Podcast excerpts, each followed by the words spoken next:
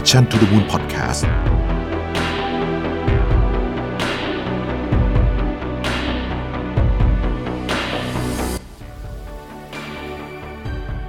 ผู้จัดการมือใหม่จะกลายเป็นผู้นำที่ทุกคนเชื่อมั่น พร้อมทำงานด้วย และสามารถที่จะทำงานให้มีประสิทธิภาพได้อย่างไรครับ วันนี้ผมอยากจะมาพูดถึงบทความของคุณไมเคิลดีวัตคินนะครับจาก Harvard Business Review ครับ ที่พูดถึงเรื่องความยากในการเปลี่ยนบทบาทจากผู้ปฏิบัติงาน สู่การทำหน้าที่ในฐานะผู้นำครับ ซึ่งโดยตำแหน่งนะครับไม่ว่าคุณจะเริ่มต้นอย่างไรก็ตาม คุณก็จะได้รับหน้าที่เป็นหัวหน้ามา ในชื่อตำแหน่งเท่านั้นนะครับ แต่ในเรื่องของการวางตัวในเรื่องของทักษะ หรือว่าสิ่งที่จะถูกยอมรับเนี่ยมันเป็นโจทย์สำคัญที่คุณต้องพิสูจน์ตัวเองครับ เราอาจจะทำได้ไม่ถูกต้องครับ ถ้าหากว่าเราไม่ได้มี framework ในการคิดเรื่องนี้ให้ดีครับ งานใน scope ของผู้จัดการผู้นำนะครับมีความซับซ้อนมากขึ้นกว่าตอนที่เราเป็นผู้ปฏิบัติงานอย่างแน่นอนครับ และอีกอย่างหนึ่งคือ มันจะมีความดราม่ามากขึ้นด้วยครับทำไมผมถึงพูดคำนี้เนาะเพราะว่าเราเนี่ยกำลังจะรับมือกับปัญหาทั้งเรื่องของงาน และเรื่องของการจัดการกับอารมณ์คน ให้เขาทำตามสิ่งที่เราวางแผนได้ โดยที่ยังมีกำลังใจมีพลังใจในการทำงานอยู่ เพราะการบริหารครับคือการทำงานให้สำเร็จโดยอาศัยความสามารถของทีมงาน ให้เขาสามารถใช้ศักยภาพสูงสุดในการทำงาน และเราทำหน้าที่อะไร เราคอยกำกับควบคุมอีกครั้งหนึ่งครับคำถามสำคัญของ EP นี้ครับคือ แล้วเราควรจะวางตัวอย่างไร ให้เราสามารถเป็นผู้นำที่ดี เป็นผู้บริหารที่ดี ในเมื่อเราเนี่ยไม่เคยมีประสบการณ์เรื่องนี้มาก่อน เพิ่งได้รับตำแหน่งมาใหม่ ๆ และยังรู้สึกว่าไม่เพียบพร้อมในการมาทำหน้าที่เป็นผู้จัดการ คุณไมเคิลดีวัตคินครับพบว่าผู้นำที่ดีเนี่ยควรจะมีวิธีการรับมือกับความยุ่งยาก ในการเปลี่ยนแปลงโดยโฟกัสไปที่การพัฒนาทักษะผู้นำของตัวเองให้ดีเสียก่อน เพราะเมื่อผู้นำสามารถพัฒนาทักษะของตัวเองได้ดีแล้วนะครับ สิ่งอื่น ก็จะตามมา หลักการคิด logic ในการคิดเมื่อเราสามารถ transform ตัวเอง จากผู้ปฏิบัติงานกลายเป็น manager ได้นะครับ คุณก็จะสามารถตอบทุกโจทย์ที่ควรจะแก้ไขได้ในองค์กรที่คุณทำงานด้วยครับ เพราะฉะนั้นครับวันนี้ผมได้เตรียม 7 ข้อที่เป็น skill ที่ผู้จัดการนะครับถ้าหากว่าคุณได้รับตำแหน่งมาใหม่ ๆกำลังจะพัฒนาตัวเองนะครับกำลังอยากจะพิสูจน์ตัวเองในฐานะของผู้นำนะครับ ควรจะ transform จากจุดหนึ่งไปสู่จุดหนึ่งมีเรื่องอะไรบ้าง ลองไปดูกันทีละข้อนะครับ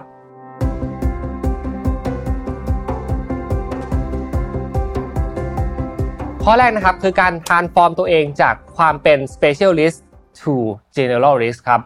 การปรับตัวนะครับจากทักษะเฉพาะทาง การรู้ลึกกลายเป็นคนที่รู้กว้างมากขึ้นในสายงาน เพื่อการเข้าใจการทำงานที่หลากหลายมากขึ้นครับ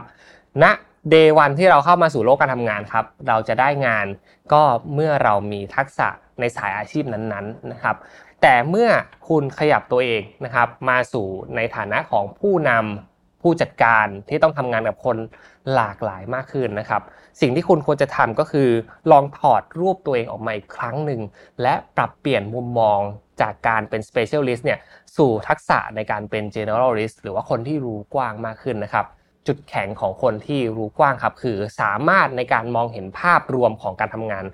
ทั้งระบบได้ดีมากขึ้นครับ ลองนึกภาพดูครับ ถ้าหากว่าเราเป็นคนที่เข้าใจทั้งงานดีไซน์ ทั้งงานเก็บข้อมูล ทั้งงานการเงินนะครับ เราจะสามารถคุยกับคนได้หลากหลายมากขึ้น และสามารถที่จะให้คำแนะนำที่ถูกต้องกับเขาได้ครับ เมื่อเกิดปัญหาขึ้นในองค์กรเนี่ยคนที่เป็น generalist นะครับสามารถแก้ปัญหาหรือว่าเจราจา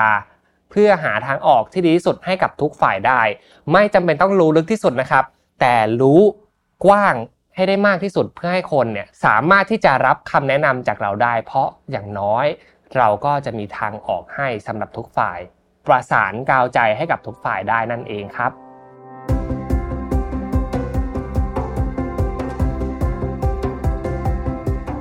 ข้อที่2ครับคือการทานฟอร์มตัวเองครับจาก analyst to integrator ครับ จากนักวิเคราะห์ที่สามารถวิเคราะห์เรื่องราวต่างๆ ได้อย่างลึกนะครับ สิ่งนั้นเก็บไว้เป็นทุนเดิมดีแล้วครับ แต่เมื่อคุณมาทำหน้าที่เป็นผู้จัดการนะครับ คุณควรจะเปลี่ยนจากนักวิเคราะห์ เป็นนักประสานงานที่ดีมากขึ้นครับ คุณควรจะเข้าใจนะครับ ธุรกิจที่ตนเองกำลังดูแลอยู่ และควรจะเข้าใจว่าธุรกิจของเราอยู่ในสเตจใด หลังจากนั้นนะครับ ค่อยใช้ทักษะในการเป็นนักวิเคราะห์ของเราเนี่ย วิเคราะห์ไปร่วมกับบริบทที่เกิดขึ้นในองค์กร และสามารถปรับให้ทุกคนเนี่ยทำตามสิ่งที่องค์กรจะได้ประโยชน์สูงสุดได้นี่คือทักษะที่จำเป็นมากๆ เลยในฐานะผู้นำนะครับ โดยนะครับทักษะที่จำเป็นสำหรับนักประสานงานผมได้แบ่งออกเป็นดังนี้ครับ นั่นก็คือ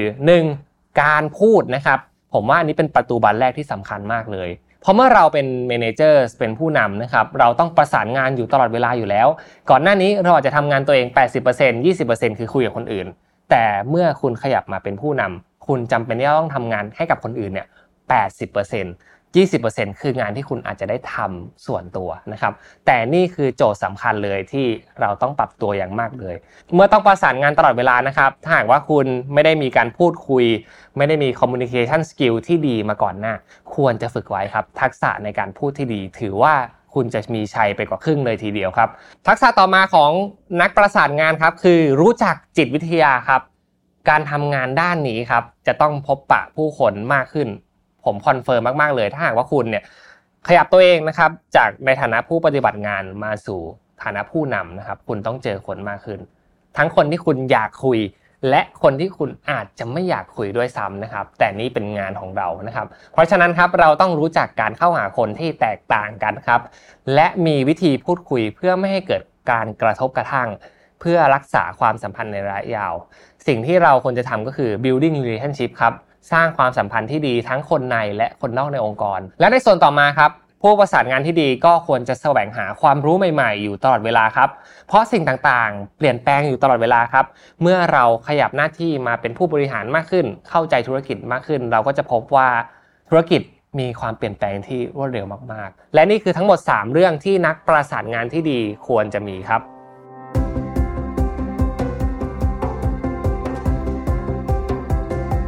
ต่อมาครับในข้อที่ 3 ครับ ข้อนี้ผมชอบมากเลยครับ การเปลี่ยนจากนักวางแผนแก้ปัญหาระยะสั้น เป็นนักวางแผนกลยุทธ์ระยะยาวให้ได้ครับ ก่อนหน้านี้คุณอาจจะเป็นคนที่แก้ปัญหา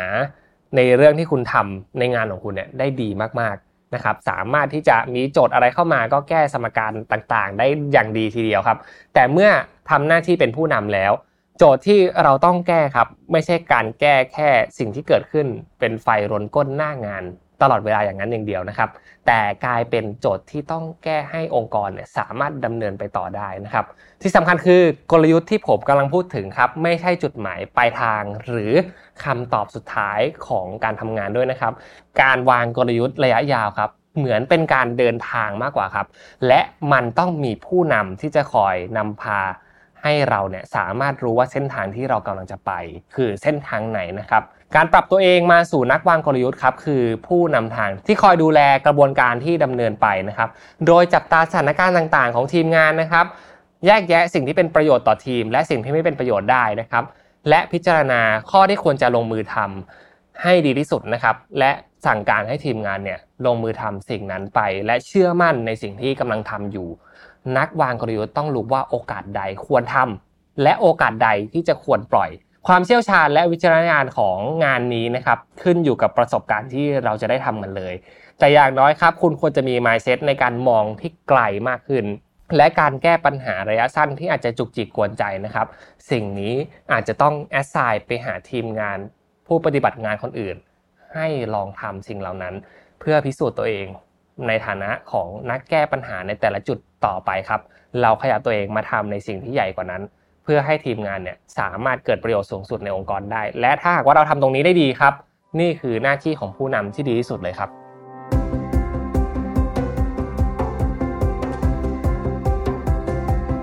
ข้อที่ 4 ครับ คือการทานฟอร์มตัวเองครับจาก big layers นะครับ to architect หรือว่านักออกแบบนะครับถ้าหากว่าแปลเป็นไทยนะครับแบบเข้าใจง่ายคือการปรับตัวนะครับจากคนที่ลงมือทำเองนะครับสู่ผู้ออกแบบระบบ ให้คนอื่นเนี่ยสามารถทำได้เหมือนกัน และทำได้โฟล์ที่สุดด้วยครับ ทุกทีมต่างต้องเผชิญกับความขัดแย้งอยู่แล้วนะครับ ไม่ว่าจะเป็นโจทย์อะไรก็ตามที่เข้ามาในองค์กร ทีมไหนก็ตามครับ ทุกคนเจอกับปัญหาอยู่ทุกๆวันนะครับ กุญแจในความสำเร็จของเรื่องนี้ครับ คือหน้าที่ของ managers นั่นแหละครับ ที่จะสามารถเข้าไปแก้ปัญหา จัดการระบบและแก้ไขเรื่องราวต่างๆ ให้คนเนี่ยสามารถที่จะทำงานได้ อย่างมีประสิทธิภาพสูงสุด คุณทำหน้าที่เป็นตัวอย่างได้ครับ โดยการจัดการกับความขัดแย้งที่เกิดขึ้น ในทันทีและใช้ความเข้าเข้าใจหรือว่า empathy เนี่ยทำให้ทุกคนเนี่ยทำงานร่วมกันได้ รวมถึงออกแบบ system ออกแบบระบบที่ทุกคนจะโอเคที่สุด happy ที่สุดในการทำงานนะครับ เพราะฉะนั้นครับคุณสามารถที่จะโฟกัสไปที่การแก้ปัญหาเชิงระบบ มากกว่าการแก้ปัญหาไปทีละจุดได้นะครับ ถ้าหากว่าเราแคกระบบออก รู้ว่างานแบบไหน flow ที่สุด มันจะทำให้ทุกอย่างนะครับค่อยๆเบาบางลง และความขัดแย้งก็อาจจะน้อยลง เมื่อทุกคนสามารถมีคุณภาพในการจัดการงาน และทำงานได้ดีมากขึ้นครับ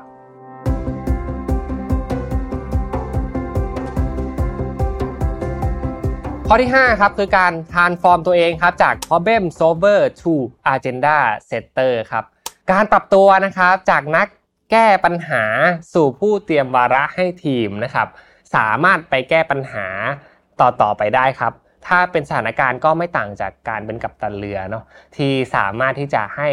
ทีมงานในเรือที่เราต้องดูแลไม่ให้มันล่มไปเนี่ยเขาไปแก้กันทีละจุด บางคนไปดูสถานการณ์หน้างาน บางคนไปจัดการห้องเครื่องนะครับ บางคนไปจัดการในส่วนอื่น ๆ ที่มันเกิดขึ้นนะครับ แต่เราไม่สามารถเข้าไปแก้ได้ทุกจุดหรอกครับ เพราะว่าถ้าทำอย่างนั้นเนี่ย ก็ไม่ต่างจากตอนที่เราเป็นนักปฏิบัติงานนั่นเองครับ เวลาสำคัญที่ managers นะครับมักจะเจอตลอดเวลาเลย แล้วมันอาจจะมากไปด้วยซ้ำครับก็คือ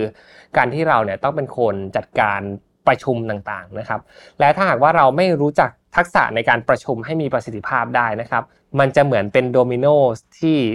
เมื่อเราล้มนะครับ เราเตรียมตัวไม่ดีในดาบแรก เป็นคนที่จัดการวาระได้ไม่ดีนะครับ ทุกคนก็จะล้มคืนกันไปหมด ไม่รู้ว่าต้องทำอะไร ไม่รู้ว่าองค์กรจะให้ไปทำอะไรต่อ ไม่รู้ว่าจะไปทางไหนนะครับ เพราะฉะนั้นครับอีกหนึ่งทักษะที่ agenda setter ควรจะมีครับก็คือทักษะในการประชุมอย่างมีประสิทธิภาพ เราต้องมีทักษะอะไรบ้างในการประชุมให้มีประสิทธิภาพนะครับ นั่นก็คือนะครับการจัดวัตถุประสงค์ของการประชุมให้ชัดเจนนะครับ ผู้นำอย่างเรานะครับ ต้องคิดถี่ถ้วนว่าเราควรจะเชิญใครบ้างที่เข้ามาพูดคุยกับเรา แล้วเราจะพูดอะไรกับเขา เราต้องการข้อมูลอะไรจากเขานะครับจากการประชุมนั้น เพราะไม่งั้นเราก็ไม่ต้องเชิญเขามาพูดคุยกันก็ได้นะครับ คิดซะว่ามันเป็นเหมือนโชว์โชว์หนึ่งเลยก็ได้ครับ ที่เราควรจะทำให้มันลื่นไหลมากที่สุดนะครับกำหนดหัวข้อให้ชัดเจน มีจุดโฟกัสในการประชุมที่ชัดเจนนะครับ และเปิดโอกาสให้ผู้ร่วมงานของเรา ผู้ร่วมประชุมของเราเนี่ยได้ออกความคิดเห็นแนวทางในการแก้ปัญหา และการทำงานต่อไปเขาอยากจะทำอะไรต่อ นี่คือสิ่งที่คนที่เป็น agenda setter ควรจะมีไว้ในการฝึกฝนเพื่อที่จะเป็นผู้นำที่ดีนะครับ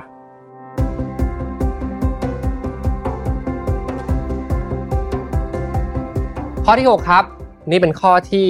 ผู้นำตกม้าตายกันเยอะมากเลยครับ ผมว่า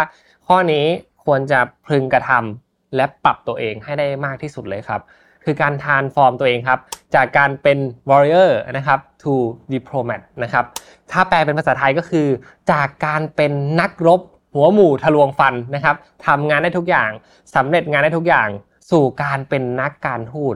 นักเจรจา นักสื่อสาร ทั้งในด้านการพูดและการเขียนด้วยอย่าลืมนะครับ เราต้องทั้งพูด เขียนอีเมลหาผู้คน เจรจากับคนหลาย ๆ คนนะครับ คนที่เป็นนักการทูตที่ดีครับ ก็ควรจะมีทักษะในด้านการเจรจานะครับ การเข้าสังคม ทักษะในด้านการคิดอย่างเป็นระบบ และการวิเคราะห์สถานการณ์หน้างานให้ดีที่สุดครับ นี่คือ ภาพรวมของคนที่เป็นนักการทูตหรือว่านักเจรจาที่ดีครับ เพราะฉะนั้นถ้าว่าคุณเป็นคนที่สามารถจะจัดการงานได้ดีแล้วเป็นนักรบที่เก่งมาก ๆ ในองค์กรแล้วนะครับ อย่าตกม้าตายในการที่ไม่รู้จักเป็นนักการทูตที่ดีด้วย เพราะสิ่งนี้ครับเป็นตัวชี้วัดที่สำคัญมากกว่าว่า คุณทำงานได้ดีแค่ไหน เพราะวันนี้คุณไม่ได้ทำงานคนเดียว คุณกำลังคุมทีมงานหลาย ๆ คนพร้อม ๆ กัน เพราะฉะนั้นถ้าหากว่าเราพูดอะไรผิดไป วางตัวได้ไม่ดีพอ หรือว่าไม่สามารถที่จะเป็นกล่าวใจในการประสานทุกหน่วยงานได้ นี่อาจจะเป็นจุดสำคัญที่ทำให้ทีมของเราไม่ไปสู่เป้าหมาย โดยที่มีเราเป็นต้นเหตุนั่นเองครับ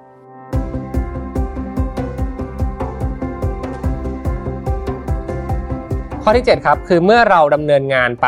สักระยะหนึ่งแล้ว มีความเข้าใจในฐานะผู้นำในฐานะผู้จัดการมากขึ้นนะครับ อย่าลืมนะครับที่จะฝึกในการทานฟอร์มคนอื่น มาสู่หน้าที่ของเราด้วย คนที่เป็นนักบริหารที่ดีครับ คือคนที่รู้จักถ่ายโอน ทักษะความเป็นผู้นำให้กับผู้อื่นครับ ระหว่างที่เรากำลังเรียนรู้ก็ได้ครับ ให้เขาเนี่ยรู้สึกถึงความเป็นเจ้าเข้าเจ้าของในงาน รู้สึกกล้าคิดและกล้าตัดสินใจในการนำเสนอมากขึ้นนะครับ รวมถึงสร้างความมั่นใจให้กับเขา งานยากแค่ไหนเขาก็จะไม่เคยหวั่น เพราะว่าเขารู้ว่าหัวหน้าของเขาเนี่ยจะ support และคอยถ่ายโอน พลังของความเป็นผู้นำนี้ ให้กับเขาอยู่ตลอดเวลาครับ ผมคิดว่าจุดนี้เป็นจุดที่หลาย ๆ คน เมื่อได้ขึ้นมาทำหน้าที่เป็นผู้นำแล้วครับ ก็มักจะหลงลืม กลายเป็นคนที่สามารถที่จะสำเร็จได้คนเดียวนะครับ จากทักษะที่เราอาจจะเรียนรู้มาทั้งหมด 6 ข้อก่อนที่ผมพูดไป แต่ข้อ 7 นี้กลายเป็นสิ่งที่จะยั่งยืนที่สุดเลยครับ ถ้าหากว่าเราเนี่ยสามารถที่จะทำทั้ง 6 ข้อได้ดีแล้ว แต่ไม่รู้จักที่จะถ่ายโอนทักษะเหล่านี้ ให้กับคนที่อาจจะเป็นมือขวามือซ้ายของเราที่อาจจะมีความเป็น rising star อาจจะเป็น manager คนต่อไปในอนาคตได้ เราจะเหนื่อยไปตลอดชีวิตเลยครับในการทำงาน ผู้นำที่ดีครับคือคนที่เข้าใจว่าวันหนึ่งต้อง step down ต้องสามารถเปลี่ยนตัวเองไปสู่จุดอื่นต่อไป และปรับตัวได้กับสถานการณ์ต่อๆไปนะครับวันหนึ่งเราก็อาจจะทำหน้าที่ที่มากกว่างานที่เป็นผู้จัดการแล้ว ไปทำในสู่จุดอื่น วันนั้นก็ถือว่าเป็นความเปลี่ยนแปลงเหมือนกัน แต่ถ้าหากว่าเราคิดถึงทีมงานสักหน่อยครับว่า คนเหล่านี้ก็จำเป็นที่จะต้องดำเนินกันไปต่อ เขาก็จำเป็นที่จะต้องได้เรียนรู้สิ่งเหล่านี้ เราก็จะไม่กักวิชา เราก็พร้อมที่จะถ่ายโอนทักษะเหล่านี้ให้เขา และพร้อมที่จะให้โอกาสเขานะครับในการที่จะมาทำหน้าที่เป็นผู้นำในบางสถานการณ์ที่เขาพร้อมที่จะเรียนรู้ไปพร้อมกับเรา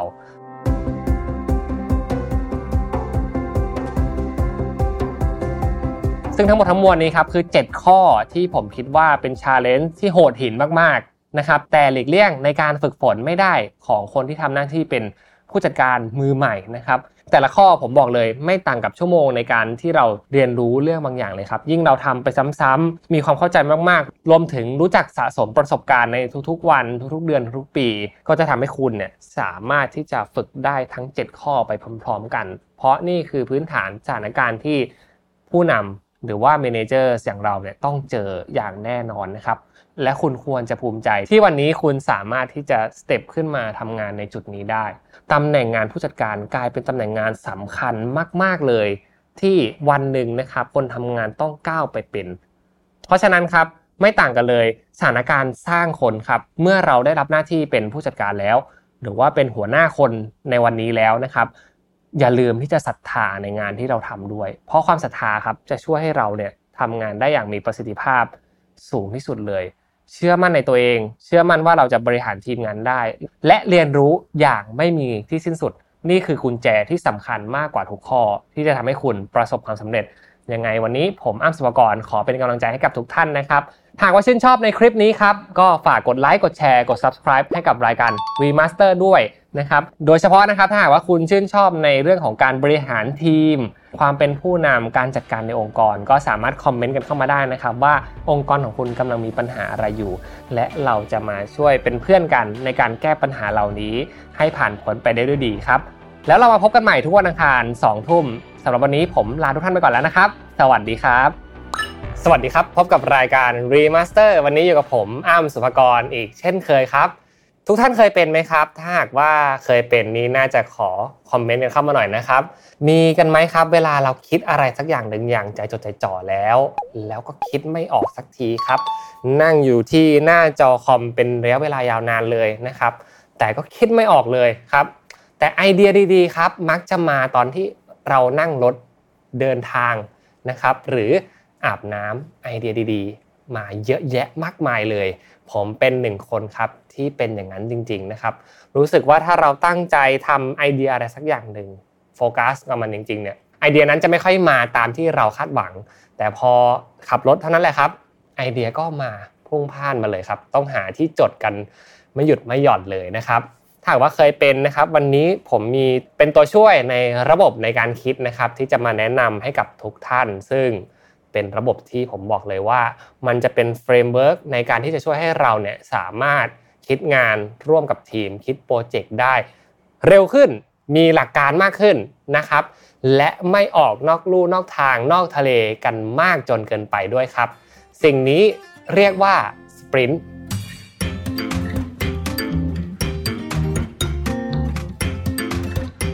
โดย Sprint นะครับเป็นหลักการที่มาจาก original คือ Google Venture ครับ Sprint นะครับมีเขียนสรุปไว้เป็นหนังสือด้วยครับ หนังสือมีชื่อว่า Sprint How to Solve Big Problems and Test New Ideas in Just 5 Days ครับ ซึ่งหนังสือเล่มนี้นะครับ เขียนโดยคุณเจคแนปพร้อมด้วยคุณ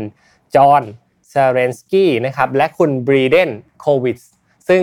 ทั้ง 3 ท่านครับเป็นคนที่ได้เขียนสรุปแนวทางในการทำงานแบบ Sprint ที่องค์กรอย่าง Google Venture เนี่ยใช้ในการทดสอบไอเดียคิดสิ่งใหม่ต่างๆ เราจะเห็นได้ว่า Google นี่เป็นองค์กรที่สามารถสร้าง innovation ให้กับโลกใบนี้ได้เยอะแยะมากมายเลยนะครับ หลายๆ ครั้งเขาใช้ระบบของการคิดแบบ Sprint นี่แหละครับในการสร้างไอเดียใหม่ๆ ให้กับองค์กร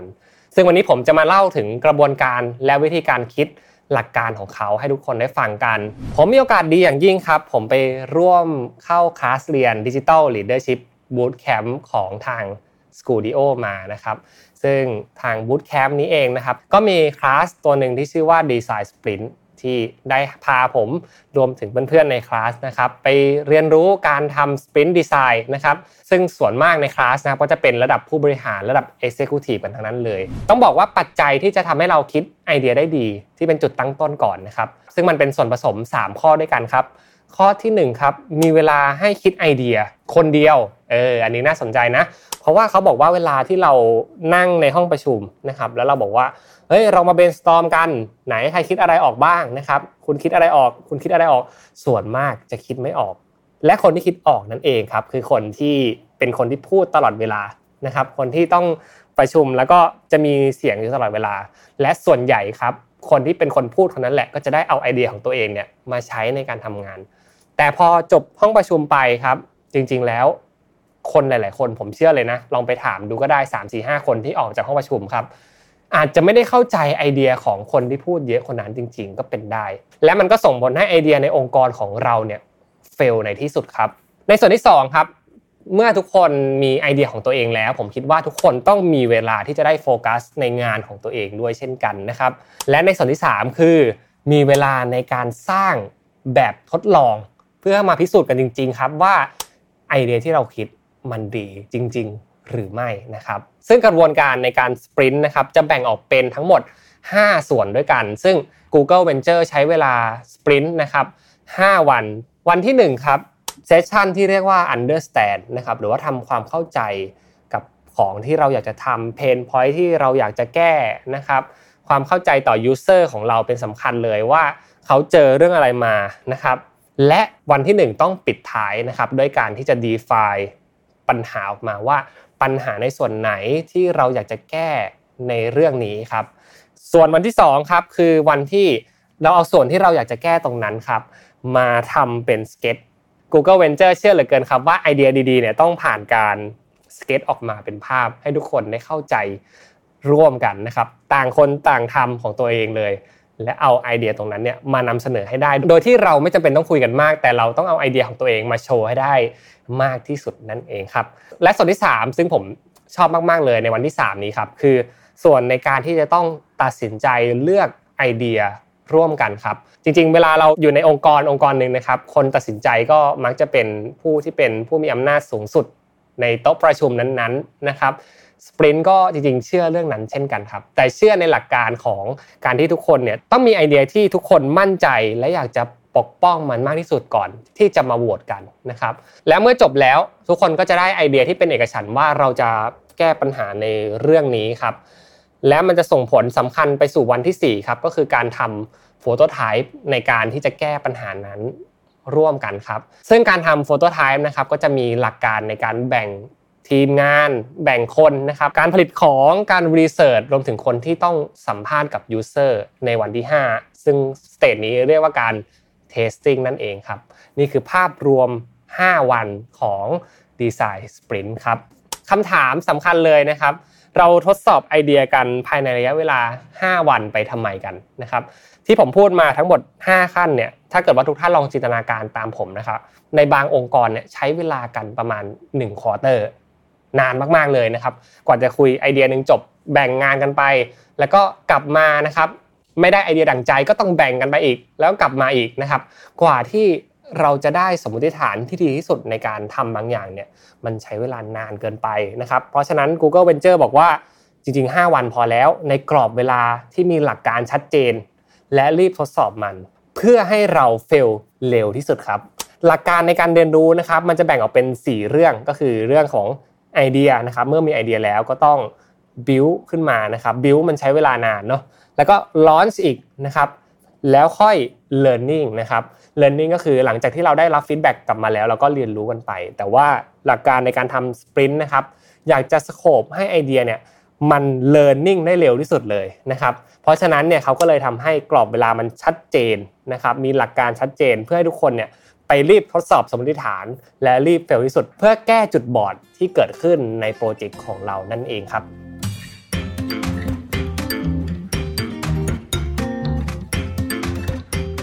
Google Venture บอกว่า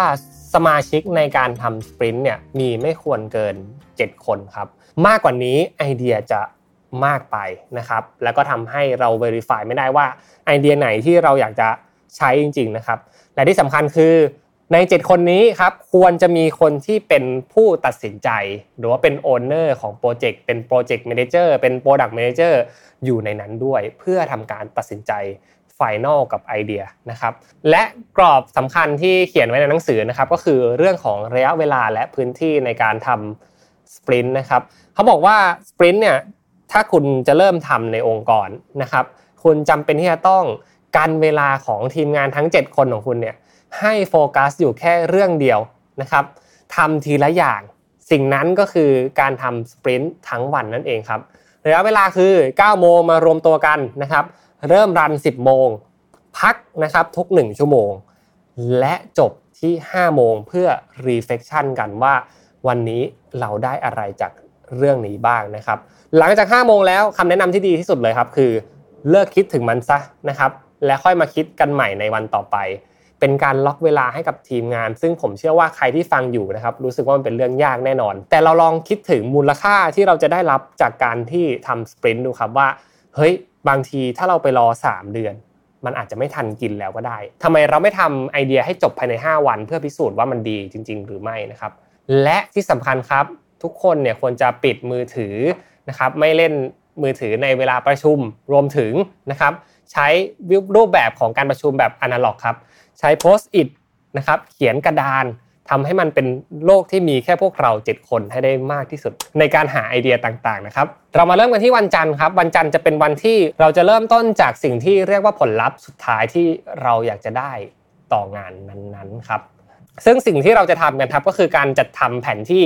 ที่ได้มาซึ่ง outcome สุดท้ายที่เราอยากจะได้ ตอนที่ผมไปเวิร์กช็อปที่ Digital Leadership Bootcamp นะครับผมมีโอกาสได้ทำโปรเจกต์ให้กับบริษัทฟินเทคตัวหนึ่งนะครับที่ต้องการที่จะเพิ่ม user นะครับที่เป็นคน Gen Z เข้ามาสู่แอปพลิเคชันของเขานะครับเมื่อเป้าหมายมันชัดเจนแล้วนะครับ ทุกคนก็จะเริ่มมาคิดกันแล้วว่า แล้วเราจะทำยังไงให้เราเพิ่ม user เหล่านั้นได้ครับสิ่งสำคัญเลยเราก็ต้องมาวางแมปของมันครับว่า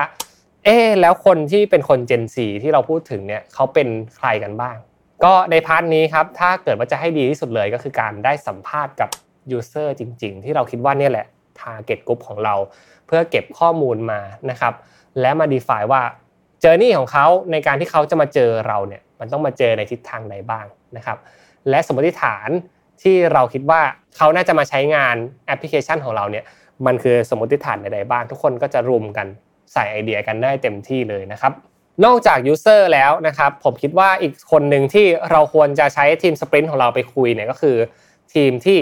เราควรจะไปสัมภาษณ์นะครับคนที่เราควรจะไปสัมภาษณ์ที่สุดคือคนที่เป็น expert ครับคนที่อาจจะอยู่ในวงการของการคลุกคลีกับคนที่เป็น user ของเรามากจริง ๆ ไปดูซิว่าในฐานะที่เป็น expert แล้วเขาได้ insight อะไรบ้าง จากกลุ่มคนที่เป็นคนที่เราโฟกัสอยู่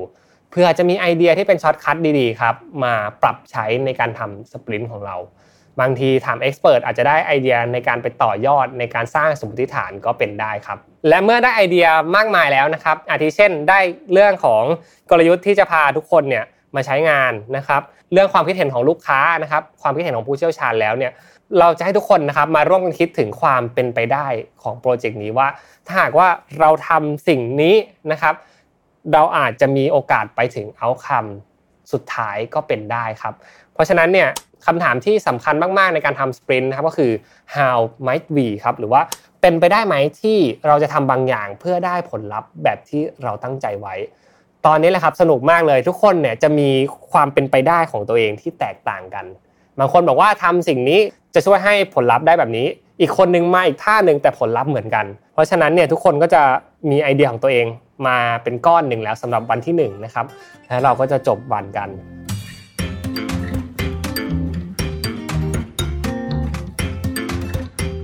ต่อมาครับในวันอังคารเนี่ยเราจะมา improve นะครับเรื่องของไอเดียที่เป็น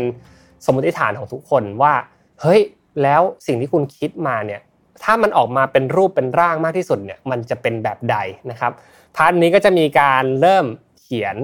ข้อความนะครับเขียนไอเดียต่างๆเนี่ย เยอะแยะมากมายพอสมควรเลย ซึ่งวันอังคารนี้เองครับ เราก็จะสเก็ตงานกันทั้งวันเลยครับ เราจะเริ่มจากการที่ให้ทุกคนเนี่ยเขียน gather key info ของตัวเองว่าไอสมมติฐานที่คุณว่ามันเนี่ยคุณคิดว่ามันมีข้อมูลอะไรบ้าง เขียนลงในกระดาษครับใช้เวลาประมาณ 20 นาทีก่อน หลังจากนั้นครับเราจะมาพัฒนาไอเดียของเรานะครับให้กลายเป็นข้อมูลที่มันชัดเจนมากขึ้นนะครับโดยการเขียนให้มันเป็น story เป็น sequence มากขึ้นว่าเราอยากจะทำอะไร ใช้เวลาตรงนี้อีก 20 นาที ตอนนี้ทุกคนเขียนของตัวเองอยู่นะครับ หลังจากนั้นนะครับโปรเซสนี้ผมชอบมาก เขาเรียกว่าการ crazy eight ครับ คือทุกคนเนี่ยต้องพับกระดาษกันมาเป็น 8 ช่องครับ และ 8 ช่องนี้เองนะครับ ทุกคนจะใช้เวลาช่องละ 1 นาทีครับ ในการที่จะใส่ไอเดียที่เราเขียนไว้นะครับ อย่างเป็นระบบของเราเองนะ วาดลงไปนะครับมุ่งเน้นในการวาดด้วยนะครับ ตามเวลาทั้งหมด 8 นาทีนะครับ ช่องละ 1 นาที ทุกคนก็จะใช้เวลาที่จำกัดมากๆนะครับในการเค้นไอเดียของตัวเองขึ้นมา และสุดท้ายเมื่อเราได้ไอเดียที่ดีใน 8 นาทีนี้แล้วนะครับสปรินต์ให้เราทำอีกครั้งหนึ่งครับคือเอากระดาษที่คุณวาดออกมาเนี่ยมาพัฒนาเป็น Solution Sketch ครับซึ่ง Solution Sketch นี้เองนะครับก็จะมีรายละเอียดนะครับไม่ว่าจะเป็นรูปที่คุณวาดการเขียนอธิบายฟีเจอร์ต่างๆ นะครับให้คนเนี่ยสามารถเข้าใจงานของคุณได้มากที่สุดโดยคุณไม่ต้องอธิบายทำสเตจนี้ครับระยะเวลาอีก 30 นาทีครับ และเราก็จะจบเรื่องของงานในวันอังคารตรงนี้นะครับ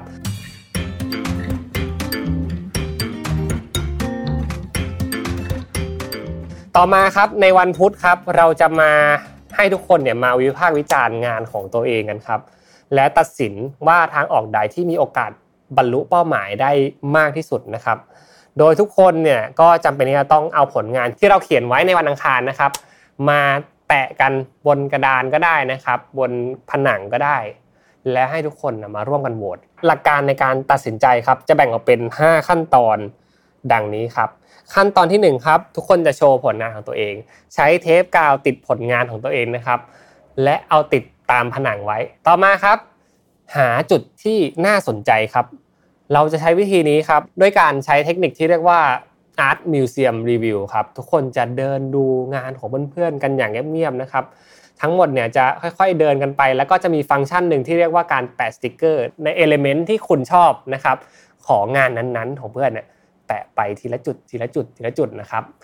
ต่อมาครับเราก็จะมารวมตัวกันและไล่กันทีละผลงานครับวิจารณ์อย่างเร่งด่วนครับพูดคุยเรื่องจุดเด่น ของแต่ละไอเดียอย่างรวดเร็วครับ และจดไอเดียสำคัญสำคัญเนี่ยไว้ใน Post-it ของตัวเองครับ ขั้นตอนที่4ครับคือการลงคะแนนเพื่อหยั่งเสียงดูซิว่าเอ้ย volume ของคนในห้องประชุมเนี้ยเขาชอบไอเดียใดกันบ้างนะครับ แต่ละคนจะมีสติกเกอร์วงกลมแบบ unlimit ของตัวเองนะครับมาแปะในงานที่ตัวเองชอบ ถามว่าทำไปทำไมนะครับ เวลาเราเข้าเว็บไซต์เนี่ยมันจะมีฟังก์ชันที่เรียกว่า heat map นะครับที่เวลาคนคลิกส่วนหนึ่งไปเยอะเนี่ย เราสมมติฐานได้ว่าคนชอบตรงนี้ในเว็บไซต์ของเรา หลักการไม่ต่างกันเลยครับ ถ้าเกิดว่าสติกเกอร์ของเพื่อนๆที่มี unlimit เนี่ยไปแปะอยู่ในส่วนที่ถูกโหวตเยอะๆแสดงว่าคนที่ตัดสินใจเนี่ยจะเริ่มเห็นแล้วว่าเอ้ยคนชอบฟังก์ชันนี้เยอะ เป็นตัวช่วยในการตัดสินใจครั้งสุดท้ายของคุณครับ ซึ่งใน stage ที่ 5 นี่เองนะครับคือการใช้ super vote ครับทุกคนในห้องนะครับมี 7 คน 6 คนเนี่ยจะมี big vote ของตัวเองคนละหนึ่งแต่จะมีคนที่ตัดสินใจอาทิเช่นเป็น project manager product manager หรือว่า owner นะครับที่มีโหวตทั้งหมด 3 อันนะครับทุกคนจะแปะในใบที่ตัวเองชอบที่สุด และคนที่เป็น decider คนนี้นะครับจะสามารถแปะได้ 3 ครั้ง เขาอาจจะเทไปในใบเดียวเลยก็ได้เพื่อให้ไอเดียที่ดีที่สุดในการประชุมครั้งนี้ได้เอามาใช้เป็น prototype ของเรานะครับหรือเขาอาจจะแบ่งกันกระจายกันเพื่อให้ไอเดียที่เขาชอบอาจจะมีสัก 3 อันเนี่ยมันถูกหยิบมาใช้ แต่สุดท้ายแล้วเราจะได้เห็นวอลลุ่มว่าคนในห้องเนี่ยโหวตกันไปในทิศทางใดจริง ๆนะครับ และนี่เองครับก็ไม่ใช่การ brainstorm แล้วจริงไหมครับ นี่กลายเป็นเรื่องของการที่ทุกคนเนี่ยทำงานของตัวเอง แล้วมาโชว์กันได้ผลเป็นเอกฉันแล้วค่อยเอาผลนั้นเนี่ยมาพูดคุยกันว่า เราจะทำต่อในทิศทางนี้ เพราะทุกคนร่วมกันตัดสินใจแล้วครับ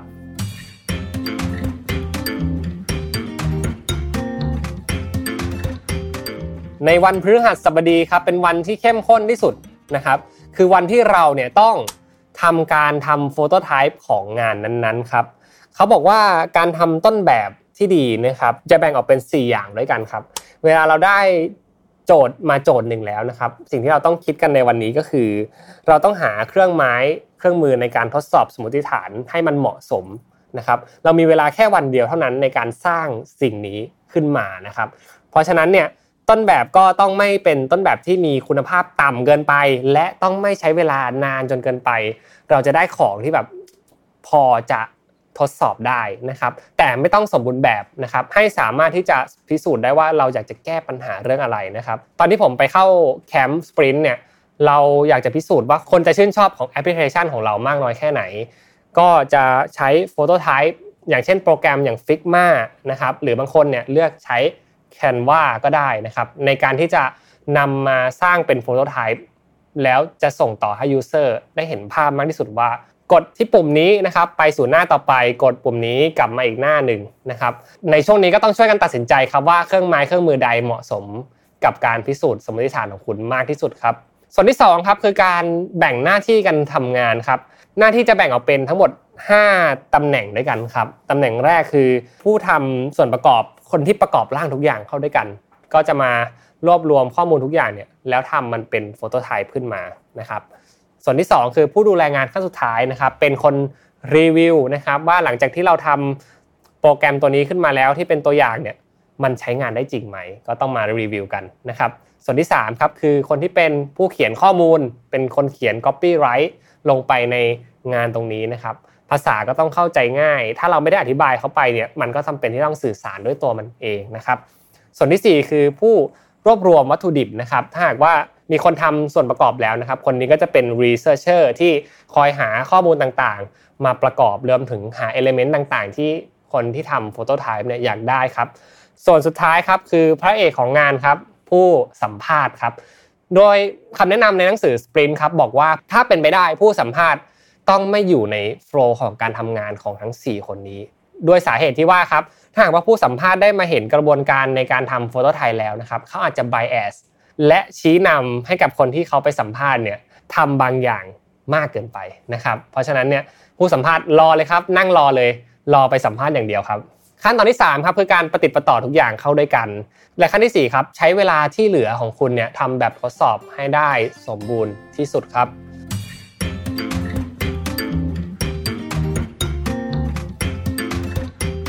ตอนนี้เราเดินทางมาสู่วันสุดท้ายคือวันศุกร์ครับ วันศุกร์เราจะใช้เวลาทั้งหมดของเรานะครับในการเรียกคนที่เราอยากจะสัมภาษณ์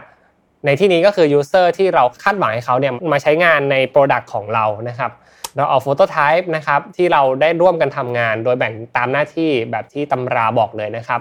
ให้เขาลองใช้งานดู และผู้สัมภาษณ์จะเป็นคนชวนคุย ผู้สัมภาษณ์นะครับมีหน้าที่ทำให้ทุกคนเนี่ย เห็นปฏิกิริยาของคนที่เป็น user ของเรามากที่สุดโดยไม่ชี้นำยกตัวอย่างเช่นนะครับ ถ้าหากว่าคุณกำลังทดสอบแอปพลิเคชัน คุณอาจจะต้องมีปุ่มบางอย่างเนาะเพื่อพาเขาไปสู่หน้าต่อไป แต่ยูเซอร์อาจจะไม่ได้อยากกดปุ่มนั้น เพราะว่าเขาไม่เข้าใจจริง ๆ ว่าคุณทำอะไรกันมานะครับเมื่อเขากดผิดปุ่มแล้ว เขาคงไม่ได้แลนดิ้งไปในหน้าต่อไป และมีโอกาสถามผู้สัมภาษณ์ว่า ในในหน้านี้คืออะไร เพราะว่าไม่มีความเข้าใจใช่ไหมครับ สิ่งที่ผู้สัมภาษณ์ต้องทำเนี่ยนั่นก็คือเขาต้องไม่บอกว่าสิ่งนี้คืออะไร แต่อาจจะต้องถามกลับไปกับคนที่ถูกสัมภาษณ์ว่า แล้วคุณคิดว่าสิ่งนี้คืออะไร จังหวะนี้แหละครับ เราจะได้ข้อมูลอินไซต์ที่ดีมากเลยนะครับในการที่เราจะดูปฏิกิริยาและพฤติกรรมของคนที่เราสัมภาษณ์ว่าเขาเข้าใจว่ามันคืออะไรนะครับ แล้วเราก็จะมารีวิวร่วมกันครับว่าเออไอตัวที่เราทำไปใน โปรโตไทป์แรกในระยะเวลาเพียง 5 วันเนี่ยมันมีอะไรที่ต้องปรับปรุงเปลี่ยนแปลงไหม จากการสัมภาษณ์ตรงนี้เอง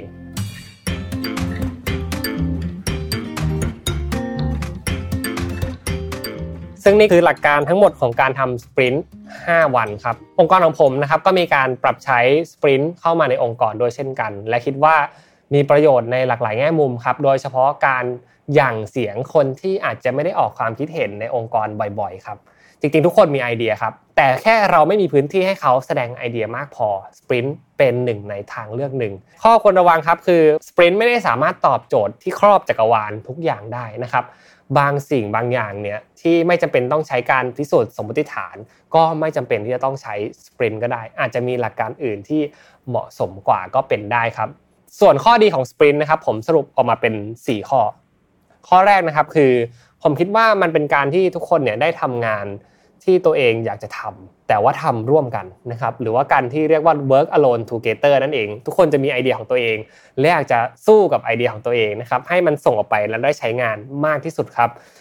ข้อที่2ครับสปรินต์ไม่ค่อยเชื่อในหลักการประชาธิปไตยเท่าไหร่ครับซึ่งหลาย ๆ ครั้งเนี่ยเวลาเราพูดว่าเราจะมาร่วมกันคิดเนี่ยมันไม่ได้เป็นอย่างนั้นจริง ๆ มันจะมีคนที่มีเสียงใหญ่กว่าในห้องประชุมเสมอ ซึ่งสปรินต์ก็บอกว่าเอ้ย กันก็มีไปเลย แบ่งเป็นหน้าที่ชัดเจนไปเลย เพื่อให้เขาได้ทำตามหน้าที่ของเขานะครับ ส่วนที่3ครับสปรินต์เชื่อในเรื่องของโฟโตไทป์นะครับหรือว่าการพิสูจน์ด้วยสิ่งที่จับต้องเป็นรูปธรรมได้ ผมว่าอันนี้ดีมาก เพราะว่าหลาย ๆ ครั้งเนี่ยเรามักจะคิดไปเองครับว่าของที่เราทำมามันจะดีในอนาคต แต่ว่ามันอาจจะลอยลมอยู่ตอนนี้ครับ เราใช้เวลาสั้นที่สุดในการผลิตออกมาเป็นตัวอย่าง พื่อที่จะมาดูกันว่ามันดีจริงนั้นที่เราคิดจริงๆไหมนะครับ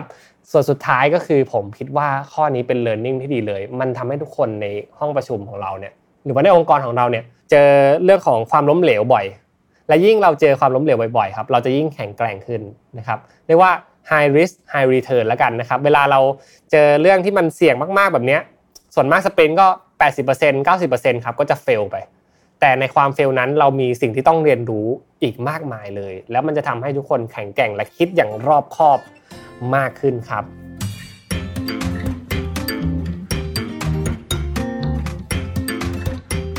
ผลดีในระยะยาวในองค์กรก็มีเช่นกันนะครับผมก็แบ่งออกเป็น 3 เรื่องด้วยกันนะครับเรามักจะพูดกันเสมอครับว่าเวลาเราประชุมกันเนาะประชุมเป็นของที่มีมูลค่าแพงมาก ๆ ในองค์กรนะครับแต่ว่าสปรินต์มีเวลาชัดเจนครับว่าเราต้องทำอะไรในแต่ละสเตจ นะครับอันนี้ก็เรียกว่าเป็นหลักการ time boxing แล้วกันครับ ต่อมาก็คือทุกคนเนี่ยจะได้ collaboration กันแบบที่ไม่ทันตั้งตัวครับ การ collaboration ตรงนี้เองนะครับ ทุกคนมีหน้าที่ของตัวเองได้ส่งเสริมไอเดียกันได้เต็มที่ และมันช่วยทุกคนเนี่ยได้ทำงานร่วมกันจริง ๆ ครับ ส่วนสุดท้ายครับก็คือความเป็น ownership เราลองนึกสภาพดูครับ เวลาเราได้คิดอะไรบางอย่างขึ้นมาเนาะเราก็มักจะอยากจะสู้เพื่อให้เราได้มาซึ่งไอเดียนั้นนะครับ ให้มัน ผลิตออกมาได้ตามที่เราหวังจริง ๆ และการที่จะสู้ให้เราได้ไอเดียที่ดีที่สุดนะครับก็ต้องใส่ความเป็น ownership ลงไปใน product ที่เราอยากจะพัฒนา เท่าที่ผมทำมาสปรินต์มาหลาย ๆ ครั้งนะครับผมก็พบเห็นได้เลยว่าทุกคนเนี่ยอยากจะให้ไอเดียของตัวเองถูกหยิบยกขึ้นมาเพื่อทำงาน แต่ถ้าหากว่าไม่ได้ถูกหยิบยกขึ้นมาเพื่อใช้งานจริง เขาก็ยอมรับได้ เพราะว่ามันผ่านการโหวตที่มันเป็นเอกฉันท์กันมาเรียบร้อยแล้วนะครับ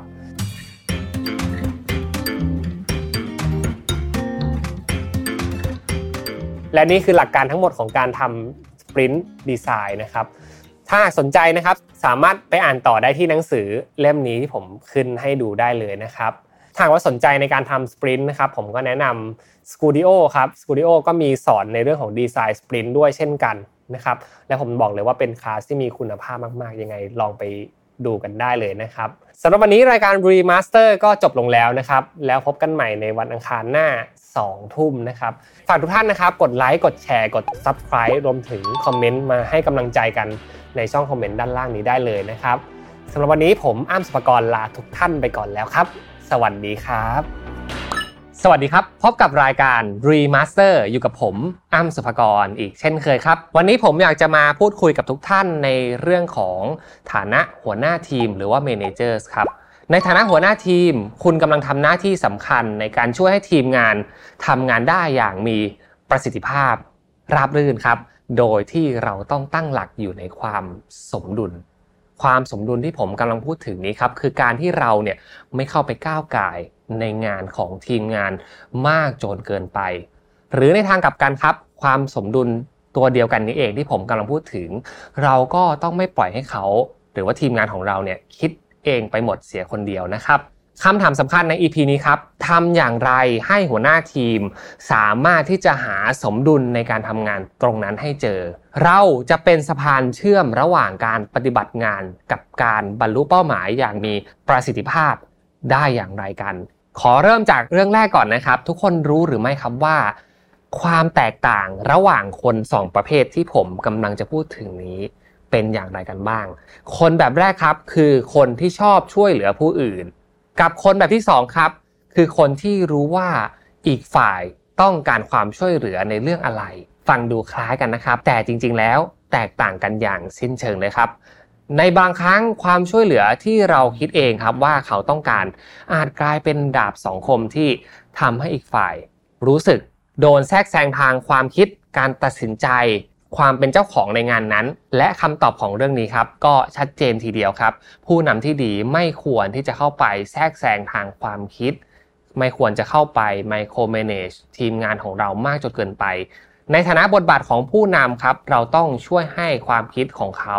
ถูกส่งต่อออกมา และทำงานได้อย่างมีประสิทธิภาพ รวมถึงรู้สึกถึงความเป็นเจ้าของของโปรเจกต์นั้นๆด้วยนะครับความอันตรายของการไมโคร managing อย่างที่ผม กล่าวไปนะครับ โดยที่หัวหน้าหลาย ๆ คนเนี่ยไม่รู้ตัวมีลักษณะเป็นอย่างไร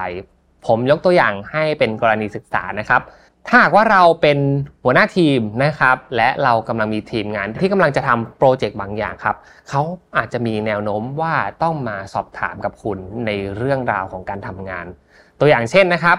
เขาต้องการที่จะพัฒนาในเรื่องของการขายให้ดีขึ้นครับ และบันทึกข้อมูลของลูกค้าเพื่อใช้ในการวิเคราะห์ให้ดีขึ้น ซึ่งเขาก็มาถามหัวหน้าครับว่าคุณมีคำแนะนำอย่างไรบ้าง ในฐานะที่เราเป็นหัวหน้าของเขาครับ เราก็อาจจะตอบไปในทิศทางนี้ก็คือ ผมยินดีที่จะช่วยนะครับ และนี่คือสิ่งที่คุณควรไปทำข้อที่ 1 ข้อที่ 2 ข้อที่ 3 ข้อที่ 4 ไปทำมาตามนี้และอย่าลืมนะ จดสิ่งที่ผมพูดไปด้วย นี่เป็น approach ที่ผมคิดว่าคนทำงานอาจจะรู้สึกไม่ friendly และอาจจะถูก force ด้วยพลังทางความคิดสร้างสรรค์ ความเป็นเจ้าของในงาน และความภูมิใจที่เขามีต่องานก็จะน้อยลงน้อยลง และทำให้เขาเนี่ยรู้สึกว่าสุดท้ายแล้วในการมาปรึกษาครั้งนี้ก็ไม่ต่างกับการมารับโจทย์ และทำงานตามที่หัวหน้าสั่งนั่นเองครับ ส่วนอีกกรณีศึกษาหนึ่งครับ ถ้าหากว่าเราเนี่ยไม่ได้ไมโคร managing แล้ว แล้วเราปล่อยปละละเลยมากจนเกินไป จริงๆ แล้วก็จะเกิดความผิดพลาดอีกอย่างหนึ่งตามขึ้นมาได้ครับ ยกตัวอย่างในสถานการณ์เดียวกันครับ ลูกน้องคนเดิมมาถามหัวหน้าครับ ผมต้องการที่จะขายสินค้าให้ดีขึ้นครับ บันทึกข้อมูลของลูกค้า และเอามาวิเคราะห์ได้ดีขึ้น คุณมีคำแนะนำอย่างไรบ้างครับ ในฐานะหัวหน้า เราก็จะตอบไปครับว่า ดูเป็นไอเดียที่ดีนะครับ ผมยินดีจะช่วยเลย ผมเปิดกว้างอยู่เสมอมาคุยกันได้ และจบไปแค่นั้น การตอบแบบกว้างเกินไปครับ ก็ไม่ช่วยให้ทีมงานเนี่ยรู้สึกได้รับคำแนะนำจากผู้นำเหมือนกัน เพราะฉะนั้นครับใน 2 กรณีที่ไม่ดีผมได้กล่าวไปแล้ว ลองมาดูในวิธีที่ควรจะนำไปพิจารณาต่อไปดูนะครับ ถ้าหากว่าลูกน้องคนเดิมครับ มาถามคำถามชุดเดิมเลยนะครับ ผมต้องการที่จะพัฒนาในเรื่องของการขายให้ดีขึ้น และบันทึกข้อมูลของลูกค้าเพื่อให้เกิดการวิเคราะห์ที่ดีขึ้น ในฐานะหัวหน้าคุณมีคำแนะนำอย่างไรบ้าง เราก็อาจจะตอบเป็นแนวนี้ก็ได้นะครับ ฟังดูเป็นแนวทางที่ดี ผมก็ยินดีจะช่วยคุณในฐานะหัวหน้าครับงั้นขอเริ่มจากการถามคุณก่อนละกันว่า อะไรคือสิ่งที่ช่วยให้คุณพัฒนาการขาย ได้ดีขึ้นในความคิดของคุณก่อน และถ้าว่าคุณตอบมาแล้ว ผมจะเสริมในสิ่งที่คุณกำลังต้องการให้ ผมจะเสริมการ support ลงไป และผมจะดูซิว่า ถ้าหากว่าเราช่วยเหลือกันแล้ว เราจะไปสู่ความสำเร็จได้หรือไม่ จะสังเกตเห็นได้ว่าวิธีการตอบในชุดสุดท้ายของที่ผมพูดถึงไปนะครับ คือเราไม่ได้ตอบไปพร้อมกับแผนที่เราเอาไปครอบกรอบเขา แต่เป็นการตอบซึ่งเป็นการชวนตั้งคำถาม ชวนให้เขาเนี่ยได้ลองคิดพิจารณา และยังได้ทำหน้าที่ในฐานะผู้ตั้งต้นไอเดีย และเรานะครับทำหน้าที่เป็นผู้ support เสริมไอเดียตรงนั้นให้ดียิ่งขึ้น เพราะในความเป็นจริงครับ ผู้นำที่ดีไม่จำเป็นต้องนำอย่างเดียว แต่ต้องรับฟังให้เป็นครับ ช่วยให้เขาพัฒนาตัวเองได้ ให้คนของเรารู้สึกว่าเขามีความกล้า มีแนวทางในการตัดสินใจมากขึ้น และรู้สึกภูมิใจในเส้นทางที่เขาเลือก เพราะมั่นใจว่าผู้นำของเขาครับจะช่วยเขาดำเนินงานไปได้อย่างสุดทาง โดยชุดประโยคตัวอย่างทั้งหมดทั้งมวลนี้นะครับ มีการสนับสนุนโดยคุณ Michael Bungay Stanier นะครับนักเขียนจาก The Advice Trap นะครับให้คำแนะนำอันเป็นประโยชน์มาก ๆ เลยสำหรับ manager ดังต่อไปนี้ครับ หากคุณอยากให้ทีมงานของคุณสร้างแผนการให้เป็น คุณจำเป็นต้องทำให้เขารู้อย่างชัดเจนครับว่าเขาต้องไปทำอะไรต่อ ด้วยการ support จากเรา ไม่ใช่การไปบอกว่าให้เขาไปทำอะไรบ้างนะครับ ผมว่ามันก็เหมือนกับเวลาเราไปเรียนหนังสือเลยครับ ถ้าเกิดเราได้ทบทวนบทเรียนนั้นเองนะครับ โดยที่อาจารย์เนี่ยไม่ต้องมาบอกว่า คุณต้องทำแบบนี้จดจำในรูปแบบนี้ หรือว่ามีวิธีการเรียนแบบที่อาจารย์เคยทำมา แต่เป็นการให้แนวทางเพื่อให้เขาเนี่ยไปสามารถตกผลึกได้ด้วยตัวเอง และคิดได้ด้วยตัวเองครับ มันจะเป็นสิ่งที่คนที่ได้เรียนรู้ในงานนั้น จะไม่มีวันลืมเลยครับ เพราะนี่คือกระบวนการที่เขาได้คิดขึ้นมาเอง ซึ่งใน EP นี้ครับผมได้รวบรวม 10 คำถามที่คุณสามารถนำไปใช้ในการพัฒนาการโคชชิ่งทีมงาน ในฐานะเมนเจอร์ไว้ เพื่อให้คุณเนี่ยสามารถหยิบใช้กับสถานการณ์ต่างๆ ที่จำเป็นในการพัฒนาทีมงานครับ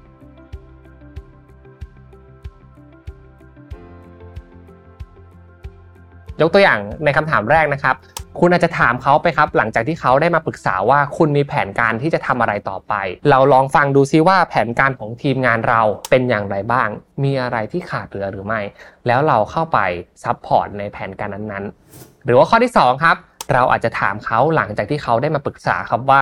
มีอะไรในงานที่คุณดำเนินงานไปบ้างแล้วนะครับ เพื่อให้เขาเนี่ยได้เห็นว่าจริง ๆ แล้วกระบวนการที่เขาทำอยู่ ก็มี process มีกระบวนการที่มันมีความคืบหน้าเกิดขึ้น และเขาสามารถเล่าให้เราฟังได้ครับว่าจริง ๆ แล้วเนี่ยเขาก็มีทำไปบ้างแล้วนะแต่ว่ามันอาจจะยังไม่ถึงปลายทางความสำเร็จ เพราะฉะนั้นหัวหน้าควรจะรับรู้ไว้ครับว่าเขามีความคืบหน้าเป็นอย่างไรบ้าง ซึ่งตรงนี้เองครับผมคิดว่าเป็นการ empower ที่ดีมาก ๆ กับการตั้งคำถามนี้ ให้เขารู้สึกว่าเขามีความคืบหน้ามากขึ้นครับคำถามที่3ครับคือ การถามเพื่อให้เกิดการตัดสินใจเวลาที่เรามา coaching มา feedback กันครับ คือการถามว่าคุณเห็นโอกาสอะไรในสิ่งที่กำลังทำอยู่ครับ ซึ่งตรงนี้ครับมันก็จะเป็นทางเลือกหลาย ๆ ทางที่เรากำลังร่วมกันตัดสินใจ ร่วมกัน make decision ถ้าหากว่าเขาได้พูดถึงโอกาสที่ เขากำลังเห็นในอนาคต บางทีนะครับหัวหน้าอย่างเราอาจจะไม่รู้เลยด้วยซ้ำว่าแนวทางนั้นเนี่ยมีความเป็นไปได้หรือไม่ เมื่อเราพิจารณากับโอกาสที่เขามองเห็นแล้ว เราค่อย support สิ่งที่อาจจะขาดเหลือลงไปก็ได้ครับ แต่ที่สำคัญคือเขารู้สึกว่าเขาเนี่ยมีโอกาสในการตัดสินใจ เขารู้สึกว่าหัวหน้ารับฟังและเขารู้สึกว่า การที่เขาจะไปในทิศทางนี้นะครับ อย่างน้อยเขาก็ได้เล่าให้หัวหน้าฟังแล้วครับว่า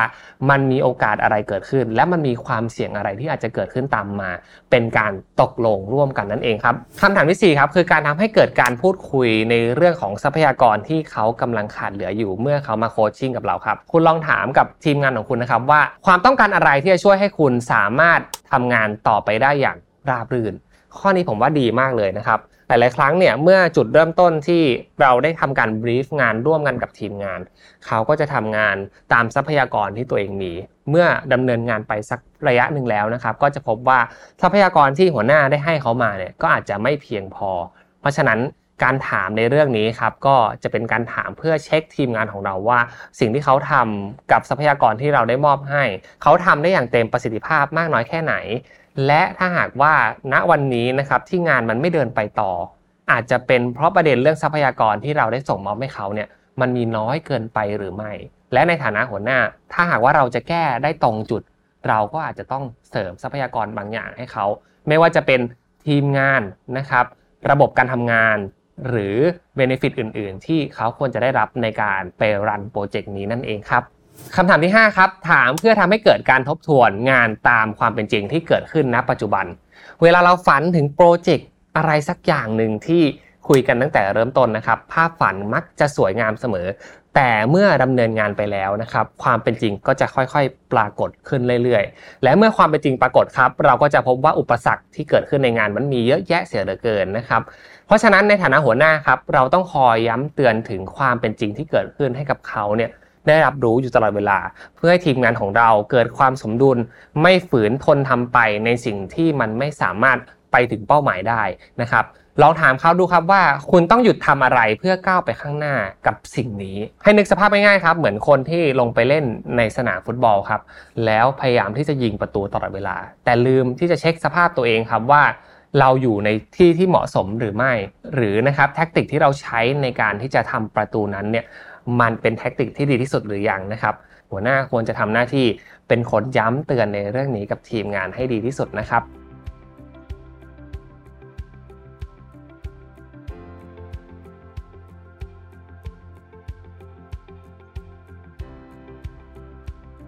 คำถามที่ 6 ครับที่หัวหน้าควรจะโคชชิ่งให้กับทีมงาน เวลาที่เขาเข้ามาปรึกษานะครับคือการทำให้เขาเนี่ยรู้สึกว่าต้องมีการทำงานร่วมกันเกิดขึ้นมากกว่านี้ครับลองถามทีมงานของคุณนะครับว่าใครบ้างที่คุณต้องพูดคุยในการทำงาน หรือว่าหาแนวร่วมด้วยเพื่อให้คุณบรรลุเป้าหมายได้ง่ายขึ้น บางครั้งนะครับ เวลาที่เขาดำเนินงานไปในระยะหนึ่ง เขาก็อาจจะรู้สึกว่าเขาต้องลุยเดียวทำงานไปคนเดียว หรือว่าต้องจบงานนี้ด้วยตัวคนเดียว เพราะว่า หัวหน้าไม่ได้เปิดช่องทางให้เขาเนี่ยสามารถไป collaboration ไปหาแนวร่วมอื่นๆ เพื่อให้เขาสามารถบรรลุเป้าหมายได้ดีขึ้น เพราะฉะนั้นเราก็ทำการเปิดประตูบานนี้ให้เขาเลยครับ เปิดประตูว่าจริงๆ แล้วการทำงานเนี่ย ควรจะทำงานด้วยการ collaboration ร่วมมือกัน เพื่อให้เราบรรลุเป้าหมายได้ง่ายขึ้น และถ้าหากว่ามีอะไรที่เขาต้องการจะไปหาแนวร่วม ในฐานะของหัวหน้าเราสามารถช่วยให้เขาเนี่ยไป collaboration ได้ง่ายขึ้นอย่างไรได้บ้างครับคำถามที่ 7 ครับผมว่าสำคัญมาก ๆ เลยข้อนี้อยากให้ทุกคน take note ไว้ครับลองถามเขาด้วยประโยคสั้นๆ ง่ายๆ ความคิดปัจจุบันที่เขากำลังคิดอยู่คือเรื่องอะไร มีอะไรที่เขาหนักใจอยู่ไหม และมีอะไรที่ทำให้เขาเนี่ยรู้สึกว่ายังนอนไม่หลับในแต่ละวัน คำถามนี้ครับเช็คสภาพจิตใจได้ดีมาก ๆ เลย บางครั้งเนี่ยงานที่มันสครัลเกิลอยู่นะครับอาจจะถูกปลดล็อกด้วยการถามในเรื่องของความคิดณปัจจุบัน ความคิดที่ทำให้เขาเนี่ยรู้สึกไม่สามารถ move on ไปในจุดอื่นได้ในฐานะที่เรานะครับเป็นผู้นำของเขาเนี่ยเราก็ต้องช่วยทั้งในเรื่องของงานให้ประสบความสำเร็จ และทำให้เขาเนี่ยมีสภาพจิตใจที่ดี มีความเชื่อมั่นในตัวเอง และยังสามารถที่จะดำเนินงานต่อไปได้ เพราะผมคิดว่าความเสียหายที่ร้ายแรงมากกว่าการทำงานไม่เสร็จครับ คือการที่ทำให้คนทำงานเนี่ยเบิร์นเอาท์ไม่มีกระจิตกระใจในการทำไม่มีเรี่ยวแรงในการเดินต่อ เราต้องช่วยในส่วนนี้ให้ได้มากที่สุดครับ ข้อที่ 8 ครับ คือการถามเพื่อติดตามความคืบหน้าในงานที่เกิดขึ้นครับ คุณจะวัดความก้าวหน้าในงานนี้ได้อย่างไรบ้าง ลองถามเขาด้วยคำถามชุดนี้นะครับ เพื่อให้เราเนี่ยมาทบทวนกันว่า KPI ที่เราตั้งในงานที่เราจัดการอยู่นะครับ มันยังสอดคล้องกับสิ่งที่เรากำลังดำเนินไปอยู่ไหม มันมีการแท็กกิ้งในเรื่องของการความคืบหน้าที่เกิดขึ้น ได้มากน้อยแค่ไหนนะครับและเรายัง stay on track หรือว่ายังสามารถที่จะวัดความก้าวหน้าได้อย่างมีประสิทธิภาพอยู่หรือไม่ครับ คำถามที่ 9 ครับ คือคำถามที่ทำให้เขาเนี่ยเกิดการจัดลำดับความสำคัญทางความคิด ซึ่งผมคิดว่าอันนี้ดีมาก ๆ เลย เป็นตัวช่วยในการเตือนสติของทีมงานของเรานะครับ เพราะหลาย ๆ ครั้งเวลาเราไปทำโปรเจกต์อะไรสักอย่างหนึ่ง คนเราครับ สมองก็จะมีความยุ่งเหยิง ไม่รู้จะทำอะไรก่อนหลังดีนะครับหัวหน้าน่าจะช่วยตั้งคำถามตรงนี้ครับเพื่อให้เขาเนี่ยสามารถที่จะจัดลำดับทางความคิด และเลือกทำ priority ต่างๆเนี่ยให้มันถูกต้องตามหลักการ และเราสามารถเสริมในการโคชชิ่งเขาได้ครับ ลองถามเขาดูครับว่าขั้นตอนใดหากทำก่อน จะทำให้ขั้นตอนอื่นๆครับทำงานได้ง่ายขึ้นหากว่าเขาได้มาเรียบเรียง priority อีกครั้งหนึ่งนะครับ ก็อาจจะพบเห็นได้ว่าสิ่งที่เขากำลังทำอยู่นั้น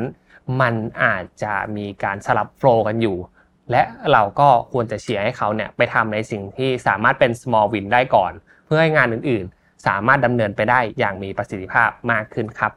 และคำถามที่ 10นะครับคำถามสุดท้ายเลยคือ การถามเพื่อให้เกิดความช่วยเหลืออื่น ๆ ครับ เมื่อเราถามทุกคำถามครบถ้วนไปแล้ว ทุกมิติทุกแง่มุมไปแล้วนะครับ ลองถามเขาง่ายๆสั้นๆครับว่า มีอะไรให้หัวหน้าอย่างเราเนี่ยช่วยเหลือเพิ่มเติมอีกหรือไม่ครับ เราควรจะทำหน้าที่เป็นผู้ช่วยเหลือที่ดีนะครับ คอยเตือนสติเป็นหูเป็นตา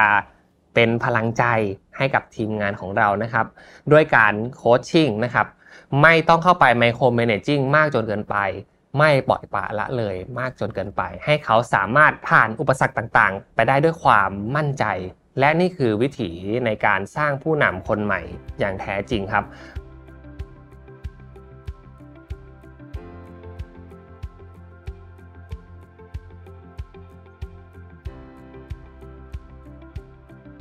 ผมคิดว่าการที่เราเนี่ยสามารถที่จะทำให้เขาเข้าใจ ในรูปแบบของการทำงานแบบ leader ได้ สร้าง leader คนใหม่ ที่สามารถที่จะ run งานได้อย่างมีประสิทธิภาพ และคิดรอบคอบแบบที่เราพยายามตั้งคำถาม เพื่อชวนเขาคิดเนี่ยเป็นสิ่งที่ควรลงทุนในระยะยาวมากๆ ในการโค้ชให้ทีมงานของเรานะครับสามารถที่จะมี skill ตรงนี้ เพราะว่าเมื่อเขาเนี่ยเข้าใจทุกกฎเกณฑ์ในการทำงานแล้ว ในการ run โปรเจกต์แล้วครับ สิ่งนี้มันจะฝังอยู่ในความคิดของเขาว่า เมื่อเขาได้มาปรึกษากับหัวหน้าของเขาอีกครั้งหนึ่ง เขาก็อาจจะมีคำถามเหล่านี้เพื่อให้เขานะครับสามารถที่จะไปเตรียมตัวทบทวนกับคำถามที่เราได้ถามเขาในฐานะของคน coaching เนี่ยให้เขาสามารถปิดรูโหว่ต่างๆ ได้ และในครั้งต่อๆไปครับ เราก็อาจจะไม่ต้องกังวลกับเรื่องต่างๆ ที่เราถามอยู่แล้ว เพราะการทำงานในฐานะผู้นำหรือว่าการรันโปรเจกต์นะครับไม่ใช่แค่การสำเร็จไปแค่คนเดียว แต่ต้องทำให้ทีมงานเนี่ยสามารถเป็นผู้นำได้ตามสถานการณ์ต่างๆ ที่เขาได้รับมอบหมายมา และเขาจะเกิดความภูมิใจ และจะรู้สึกว่าเขามีคุณค่าต่อองค์กรนี้ เป็นส่วนสำคัญที่ทำให้โปรเจกต์ลุล่วง และทำให้องค์กรเติบโตขึ้น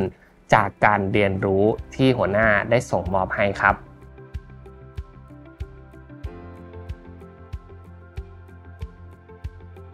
จบลงไปแล้วนะครับสำหรับ remaster ใน EP นี้ถ้าว่าชื่นชอบฝาก คอมเมนต์กันเข้ามานะครับ ถ้าอยากจะให้ผมนะครับพูดในประเด็นไหนที่ managers นะครับควรจะเสริมเติม หรือว่าเป็นหลักแนวคิดที่คนที่เป็นผู้นำเป็นหัวหน้าทีมนะครับควรจะได้รับรู้ไว้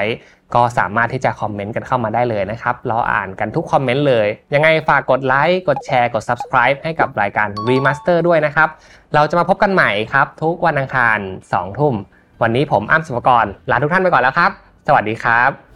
สวัสดีครับ ผมอ้ำสุภกรนะครับยินดีต้อนรับทุกท่านเข้าสู่รายการ Remaster ครับ วันนี้ผมอยากจะพูดถึงเรื่องของบทบาทผู้นำที่สำคัญอย่างยิ่งในการพัฒนาองค์กรนะครับ โดยอ้างอิงจากหนังสือเรื่อง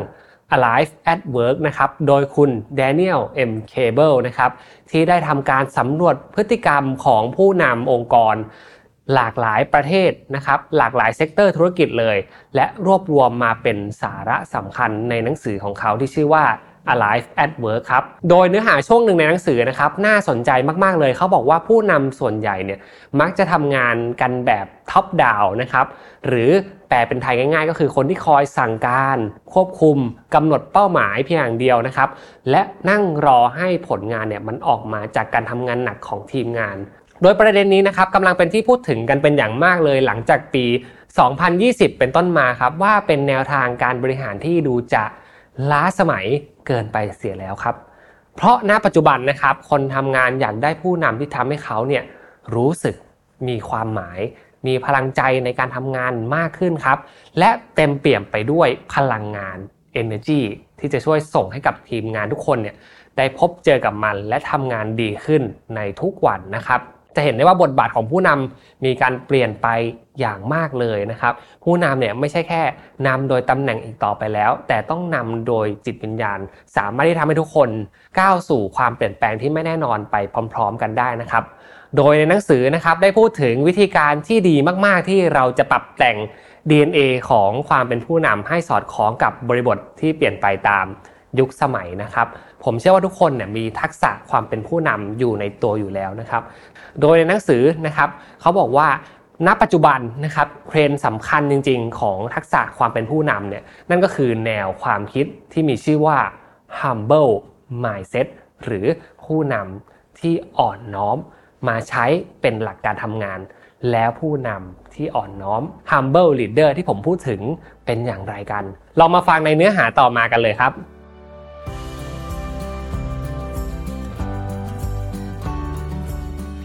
ผู้นำที่มีความ humble นะครับหรือว่ามี humble mindset เนี่ยหน้าที่หลักของเขานะครับคือ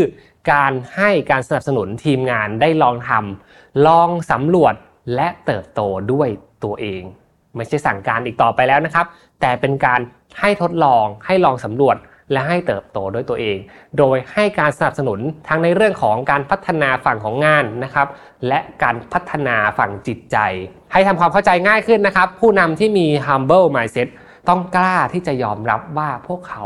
ต้องการความช่วยเหลือจากทีมงานเหมือนกัน ไม่ใช่ one man solo อีกต่อไปแล้ว ไม่มีใครโดดเด่นกว่าใคร ไม่ใช่เก่งคนเดียว แต่เก่งกันทั้งทีมนะครับ ทุกคนโดดเด่นคนละเรื่องกัน และมาส่งเสริมซึ่งกันและกันนะครับ โดยยึดหลักการทำงานที่มีความเป็นทีมเวิร์กสูงนะครับ ไม่ลังเลในการที่จะขอความคิดเห็น และเปิดพื้นที่ในการแสดงความสามารถของพนักงานอยู่ตลอดเวลา ก่อนหน้านี้ การที่จะขอความคิดเห็นของทีมงานลูกน้องนะครับ ก็อาจจะเป็นเรื่องที่น่าอายของผู้นำที่ต้องทำตัวเป็นคนที่แข็งแกร่ง และสามารถนำได้ตลอดเวลา แต่ว่ายุคนี้ไม่ใช่ต่อไปแล้วครับ ขอความคิดเห็นกันโยนไอเดียกัน เพื่อให้พวกเราเนี่ยสามารถที่จะร่วมกันคิด มีส่วนร่วมมี sense of belonging หรือว่า ความเป็นเจ้าเข้าเจ้าของไปพร้อมๆกันนะครับ ถ้าจะให้นิยามเพิ่มเติมนะครับว่า humble mindset เนี่ยมันจะประกอบไปด้วยเรื่องอะไรบ้างผมขอเป็น 3คำนี้แล้วกันนะครับ 1 ก็คือการอ่อนน้อมครับ 2 คือการรับฟังมากกว่าพูด และ 3 ครับคือการยอมลดบทบาทของตัวเองลง เป็นเหมือนสัญลักษณ์ของผู้นำที่มีความ humble mindset 3 ประการเลยครับ แต่สิ่งนี้ไม่ได้หมายความว่าผู้นำคนนั้นเนี่ยจะมีลักษณะนิสัยเป็นคนที่มีความมั่นใจในตัวเองน้อยนะครับ ในทางกลับกันผมคิดว่าต้องมั่นใจในตัวเองสูงกว่าปกติด้วยซ้ำเพราะเรากำลังจะให้อิสระอย่างมากเลยทีเดียวนะครับ และความรับผิดชอบอันใหญ่หลวงกับทีมงานที่สูงมากขึ้น เพราะเราปล่อยเขาไปทำเองกันแล้วนี่นะครับ เพราะฉะนั้นเนี่ยเราต้องเชื่อใจเขาให้มาก และจริงๆ ก็คือเป็นคนที่ต้องมั่นใจมากๆด้วยครับว่าการมอบหมายงานครั้งนี้ ความไว้ใจสูงสุดที่เรามอบให้แก่พวกเขาจะทำให้พวกเขาเนี่ยสามารถที่จะทำงานด้วยตัวเอง และลองนำเสนอไอเดียของตัวเอง ถูกมาใช้งานได้จริง ๆ โดยที่ไม่ไปคนละทิศคนละทางนะครับ ผลลัพธ์ของผู้นำที่มี humble mindset ที่เขาคาดหวังที่สุดเลยจากการทำองค์กรนะครับ นั่นก็คือการสร้างวัฒนธรรมแห่งการเรียนรู้ และส่งเสริมให้ทุกคนเนี่ย เติบโตเป็นคนที่ดีที่สุดในเวอร์ชั่นของตัวเองนะครับ เพราะฉะนั้นครับเล่ามาถึงตรงนี้แล้ว มีข้อดีเยอะแยะมากมายเลย และทันสมัยเหมาะกับโลกการทำงานณปัจจุบัน เรามาดูกันว่าถ้าหากว่าเราจะปรับแต่ง DNA นะครับ สร้าง humble mindset ในตัวเอง ในฐานะผู้นำในฐานะ lead team manager จะมีเรื่องอะไรบ้างนะครับ วันนี้ผมแบ่งออกเป็น 3 เรื่องด้วยกันดังต่อไปนี้เลยครับ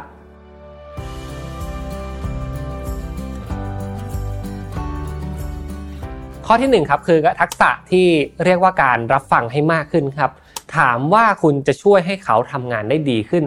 อย่างไร นี่เป็นคำถามที่ต้องถามในทุกวัน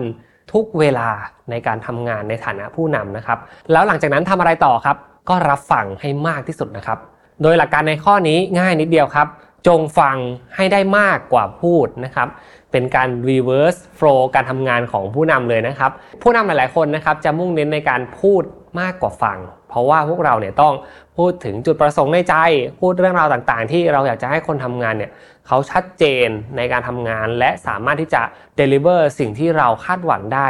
ให้ดีที่สุดนะครับ แต่หลักการนี้คือจงฟังให้มากกว่าพูดนะครับ เพราะว่าไม่มีใครนะครับที่สามารถเรียนรู้ทุกอย่างด้วยการฟัง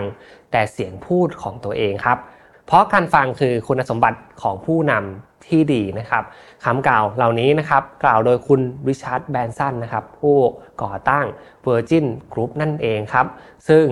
หลักการนี้ก็เป็นหลักการที่คุณ Richard Branson เองก็ใช้ในการทำงานตลอดมาจนสร้างอาณาจักร Virgin ได้นะครับ แทนที่จะบอกพนักงานถึงวิธีการทำงานที่ดีขึ้นครับ ให้เริ่มต้นด้วยการถามพวกเขานะครับ ว่าคุณจะช่วยพวกเขาทำงานได้ดีขึ้นอย่างไรนะครับ เพราะความจริงที่เกิดขึ้นในองค์กรแบบจริง ๆ เลยนะครับ นั่นก็คือพนักงานที่ทำงานในองค์กรน่ะมักจะรู้ดีกว่าคุณอยู่แล้วครับ เพราะว่าเขาทำงานอยู่ในตำแหน่งที่ต้องเจอกับปัญหาอยู่ตลอดเวลานะครับ แล้วก็ต้องแก้ปัญหากันอยู่ตลอดเวลา เพราะฉะนั้นการเคารพความคิดเห็น การเปิดรับฟังพวกเขาเนี่ยเป็นวิธีการที่ยอดเยี่ยมมาก ๆ เลยที่จะแก้ปัญหาให้ตรงจุดนะครับ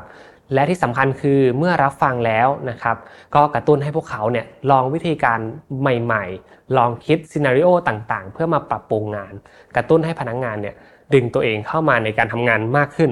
เข้ามาเป็นส่วนหนึ่งขององค์กรให้ได้มากขึ้น ข้อแรกสำคัญที่สุดนะครับ ลองฝึกดูฟังมากกว่าพูดให้ได้ครับ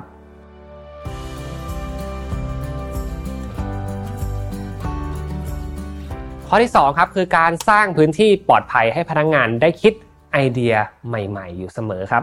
พื้นที่ปลอดภัยหรือ psychological safety นะครับเป็นเทรนด์การทำงานที่เกิดขึ้น อย่างโดดเด่นมาก ๆ เลยนะ ปัจจุบันนะครับ บางครั้งวิธีที่ดีที่สุดสำหรับการเป็นผู้นำที่มี humble mindset ต่อพนักงงานและองค์กร คือการสร้างพื้นที่ที่มีความเสี่ยงต่ำนะครับ เพื่อให้พนักงานได้ทดลองกับแนวคิดของพวกเขา ด้วยการกระทำเช่นนี้นะครับ ผู้นำจะสนับสนุนให้พนักงงานผลักดันขอบเขตของสิ่งที่พวกเขามีอยู่แล้ว และสามารถทำมันได้แบบไม่ต้องกลัวว่าเจ้านายจะว่าครับเพราะจริงๆแล้วนะครับ เวลาเราคิดถึงซีนารีโอในการทำงานในการแก้ปัญหา และมีโอกาสที่จะผิดพลาดเนี่ยมันมีสเปกตรัมของมันเยอะมากนะครับ เรื่องของการผิดพลาดเนี่ยมันอาจจะเกิดขึ้นจากที่หัวหน้างาน ไปส่งงานที่ไม่เคยทำมาก่อนในองค์กร เป็นอินโนเวชันใหม่ขององค์กร และให้เขาเนี่ยไปลองทำดู และถ้าหากมันผิดพลาด แล้วคุณไปลงโทษเขา เหมือนที่อีกคนหนึ่งทำผิดพลาดจากการที่เขาทำผิดกฎบริษัท โดยใช้หลักการเดียวกันเป็นเกณฑ์เดียว ไม่มีใครที่จะกล้าคิดอะไรใหม่ ๆ ในองค์กรของคุณหรอกครับ เพราะฉะนั้นนะครับ ลองเปิดพื้นที่ให้เขาสามารถที่จะคิดพิจารณา และออกไอเดียใหม่ๆ โดยไม่ต้องมีความเสี่ยงอะไรเกิดขึ้นกับเขา แล้ว creativity ในองค์กรของคุณจะเพิ่มมากขึ้น คุณจะเป็นผู้ฟังที่ฟังสนุกมากเลยครับ เพราะทุกคนเนี่ยจะกล้าโยนไอเดียมาหาคุณครับ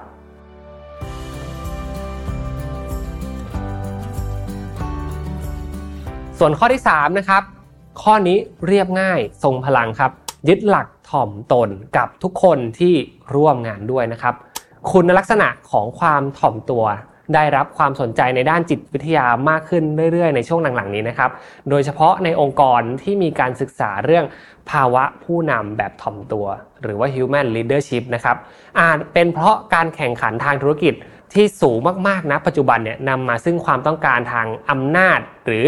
ความอวดตัว จนบางครั้งเนี่ยอาจทำให้เกิดผู้นำที่เป็นพิษ หรือว่า toxic leader นะครับที่ เก่งไปซะทุกเรื่องเลยนะครับคอยคิวไอเดียคนอื่น จะใช้แต่ไอเดียตัวเอง สิ่งเหล่านี้นะครับเป็นสิ่งที่คนทำงานต่อต้านกันมาก ๆเลยครับ ซึ่งคนที่จะมีความอ่อมน้อมถ่อมตนนะครับจะต้องกล้าที่จะ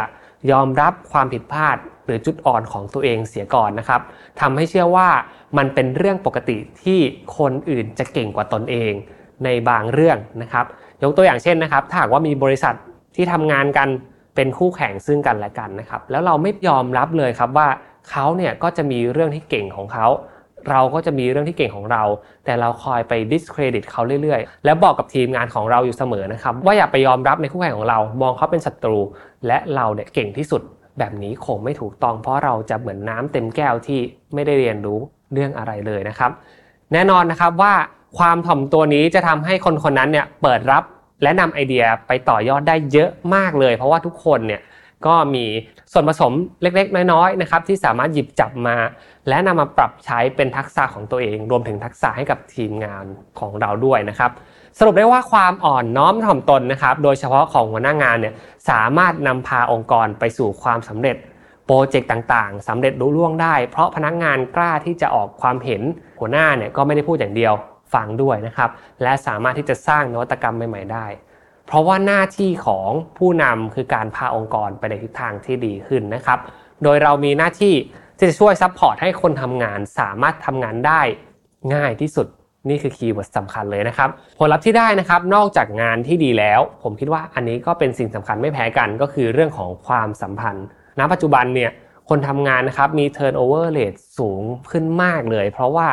แม้ว่าจะทำงานได้อย่างดีเยี่ยมนะครับ แต่ก็ไม่สามารถที่จะซื้อใจพนักงานเหล่านั้น พนักงานเก่งๆเหล่านั้นได้ เนื่องจากว่าการทรีตเขาในบริษัทเนี่ยทำให้เขารู้สึกไม่มีตัวตน รู้สึกว่าความเก่งของเขาเนี่ยไปใช้ที่อื่นน่าจะเป็นประโยชน์กว่า เพราะฉะนั้นนะครับเรื่องความสัมพันธ์ก็เป็นสิ่งที่ละเลยไม่ได้ และการมี humble mindset ก็จะมาเติมเรื่องนี้ได้เป็นอย่างดีเลยครับ และสุดท้ายนะครับ คุณต้องไม่เลือกปฏิบัติ เฉพาะกับ บางคนเท่านั้น คนทำงานมีหลายระดับมากเลยนะครับระดับปฏิบัติการระดับผู้บริหารหรือว่าคนที่อยู่สูงกว่าเรานะครับ แต่ความ humble ความถ่อมตนนี้ต้องเกิดขึ้นเป็นมาตรฐานเดียวกับทุกคนที่เราร่วมงาน เพื่อให้เราเนี่ยสามารถที่จะเค้นเอาศักยภาพในการทำงานร่วมกับคนอื่นออกมา ให้ดีที่สุดเพราะเราให้เกียรติเพื่อนร่วมงานทุกคน และอยากให้ทุกคนนะครับ สบายใจที่จะได้ทำงานกับ หัวหน้าคนนี้ หัวหน้าที่มี humble mindset ครับ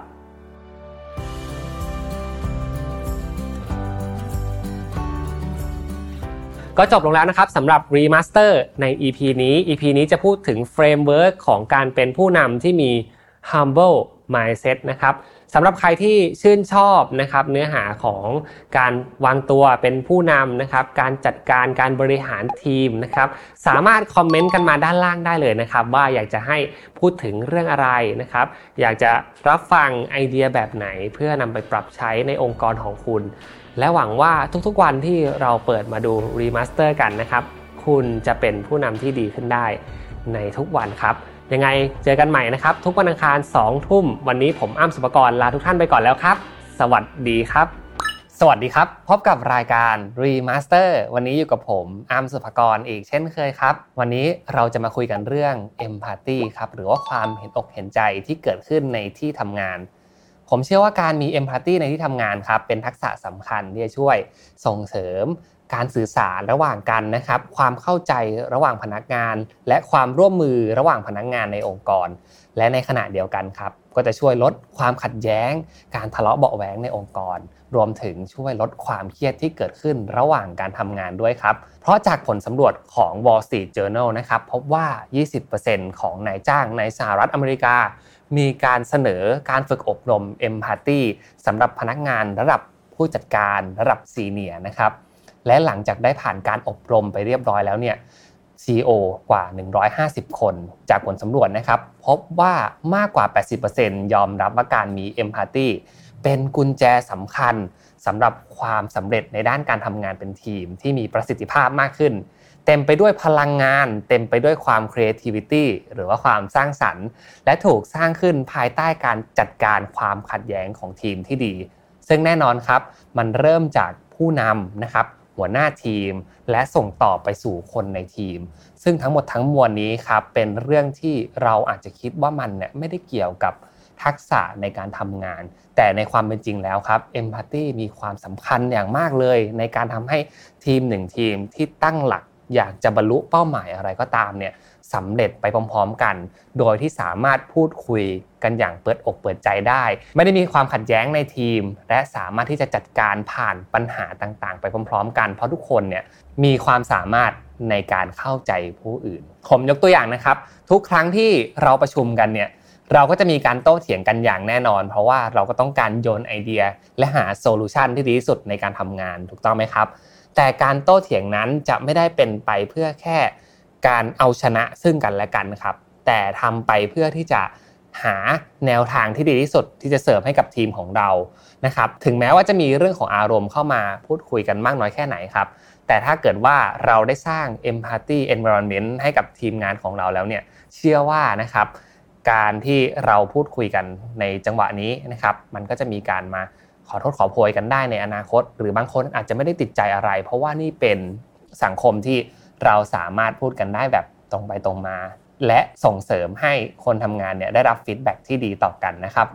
หรือในอีกกรณีหนึ่งครับเมื่อมีความผิดพลาดเกิดขึ้น ก็เราก็จะไม่ตีตางานที่คนหนึ่งคนเนี่ยทำผิดในที่ทำงานนะครับ โดยที่เราจะไม่มานั่งคิดหรือว่าถามนะครับ ว่าสาเหตุที่แท้จริงเนี่ยมันเกิดจากใครคนใดคนหนึ่ง เราไม่ได้ต้องการให้มีการทำงานแบบต้องมีแพะรับบาปแบบนี้ตลอดเวลานะครับ การมี empathy ก็จะมีข้อดีหลาย ๆ อย่างมากมายเลยนะครับ และผมเชื่อว่าผู้ฟังทุกท่านเนี่ยคงจะเคยได้ยินคำว่า empathy รวมถึงได้รับฟัง framework ต่าง ๆ ในการสร้าง empathy กันมาบ้างแล้วนะครับ แต่ในวันนี้ครับผมอยากจะมาพูดถึงในหมวกของคนที่ทำงานร่วมกับผู้อื่น และอยากจะ implement ทักษะการสร้าง empathy เข้ามาในทีมแบบง่ายๆนะครับซึ่งผมใช้ชื่อคลิปนี้ว่า 5 วิธีเล็กๆนะครับที่จะช่วยให้เราสามารถเพิ่มเอมพัตตีในองค์กรได้ ซึ่งจบคลิปนี้แล้วผมคิดว่าน่าจะนำไปปรับใช้กันได้อย่างแน่นอนครับเพราะว่าวิธีนี้เล็กน้อยมากๆ แต่ก็สร้าง Impact ที่ยิ่งใหญ่ให้กับทีมได้ครับ ข้อแรกครับคือการชมกันรอบวงนะครับ ผมขอย้อนกลับไปในช่วงเวลาที่ผมยังเด็กนะครับ ผมจำได้เลยว่าเราเนี่ยก็จะมีกิจกรรมที่เราไปทำกันตามที่ทางโรงเรียนนะครับ หรือว่าตามที่ทางมหาลัยเนี่ยได้จัดขึ้นมา ซึ่งก็จะเป็นกิจกรรมสันทนาการต่างๆนะครับ และกิจกรรมเหล่านั้นเนี่ยจะมีการสอดแทรกนะครับ เรื่องของความคิดความอ่านเข้ามาในกิจกรรมต่างๆ มากมายเลย ไม่ว่าจะเป็นการที่ทำให้ทุกคนเนี่ยได้มา ทำงานร่วมกันนะครับรับผิดชอบงานร่วมกัน และสุดท้ายเนี่ยเราก็จะมีเซสชันที่เรียกว่าการนั่งเพื่อพูดคุยกัน แล้วก็เปิดอกเปิดใจซึ่งกันและกัน ซึ่งมันจะเป็นอย่างนั้นทุกๆ ครั้งเลยนะครับ พอมาสู่ในโลกของการทำงานเนี่ยเราหลาย ๆ คนเนี่ยมักจะหลงลืมกิจกรรมเหล่านั้นไป เยอะมากพอสมควร เพราะว่าเราถูกครอบกรอบด้วยคำว่า professional นะครับการเป็นมืออาชีพ การรับผิดชอบในหน้าที่การงานที่ตัวเองทำแต่ผมคิดว่านะครับ ในการทำงานยุคนี้เนี่ยบางทีนะครับเราก็ต้องลดในเรื่องของการที่ทำอะไรเป๊ะเป๊ะเป๊ะกันไปตลอดเวลาขนาดนั้น แล้วหันมามองเรื่องของความรู้สึกกันต่อนะครับ เพราะสุดท้ายคนเราก็ต้องการความรักการยอมรับหรือว่าการชื่นชมนะครับ ผมแนะนำว่าถ้าเกิดว่าจะเริ่มสร้างเอมพัตตีง่ายๆ ในทีมนะครับเริ่มจากการที่ทุกคนเนี่ยกล้าที่จะกล่าวคำชื่นชมแก่กัน ซึ่งเป็นสิ่งดีๆ ที่เราสามารถมอบให้กันได้ง่าย ๆ เลยนะครับ การฝึกมองเห็นข้อดี และการชื่นชมผู้อื่นครับ เป็นรูปแบบหนึ่งของการฝึกให้จิตใจเราเนี่ยเปิดกว้าง และสามารถที่จะยอมรับในความสำเร็จของคนอื่นได้มาก ๆเลยนะครับ ช่วยให้เรามองเห็นด้านดีของมนุษย์คนอื่นนะครับ มองเห็นสิ่งที่ดีในชีวิต และเป็นการเติมความสุขให้กับตัวเอง เมื่อเราได้ชื่นชมคนอื่น จริงๆ ลองดูเลยก็ได้นะครับ บางทีเนี่ยเราเห็นความสำเร็จของผู้อื่นนะครับ เราลองไปชื่นชมในความสำเร็จนั้นดูนะครับ คุณจะพบว่าเราเนี่ยสบายใจขึ้นเยอะเลยที่เรารู้สึกยินดีกับทุกสิ่งที่มันเกิดขึ้นในรอบตัวนะครับ เปรียบเสมือนเป็นของขวัญให้กับคนที่เราได้เจอในแต่ละวันนั่นเองครับ เพราะฉะนั้นวิธีการที่ผมอยากจะแนะนำนะครับ ลองเอาวิธีนี้ไปใช้กันดูครับ ในแต่ละวันนะครับ ก่อนจบวันเนี่ย เราลองให้ทุกคนเนี่ยมารวมตัวกัน และพูดถึงสิ่งที่เราประทับใจในตัวเพื่อนร่วมงานคนนี้นะครับ ว่าในสัปดาห์ที่ผ่านมาเนี่ยเราประทับใจสิ่งไหนของเขาในการทำงานร่วมกันนะครับ บางคนอาจจะมีความกล้าหาญในการที่ทำงานตรงนี้ให้ให้สำเร็จรู้ล่วง โดยที่เขาไม่เคยทำมาก่อน กับบางคนอาจจะมีความตรงเวลานะครับ เป็นต้นแบบที่ดีของเพื่อนร่วมงานท่านอื่น ๆ ก็สามารถชื่นชมกันได้นะครับ เพราะว่าผมเชื่อว่านะครับชมคนอื่นให้เป็นเห็นคนอื่นสำเร็จ ให้ยินดีตามเป็นหมายเซตที่จะช่วยสร้างเอมพัตตีที่ดีมาก ๆ เลยครับ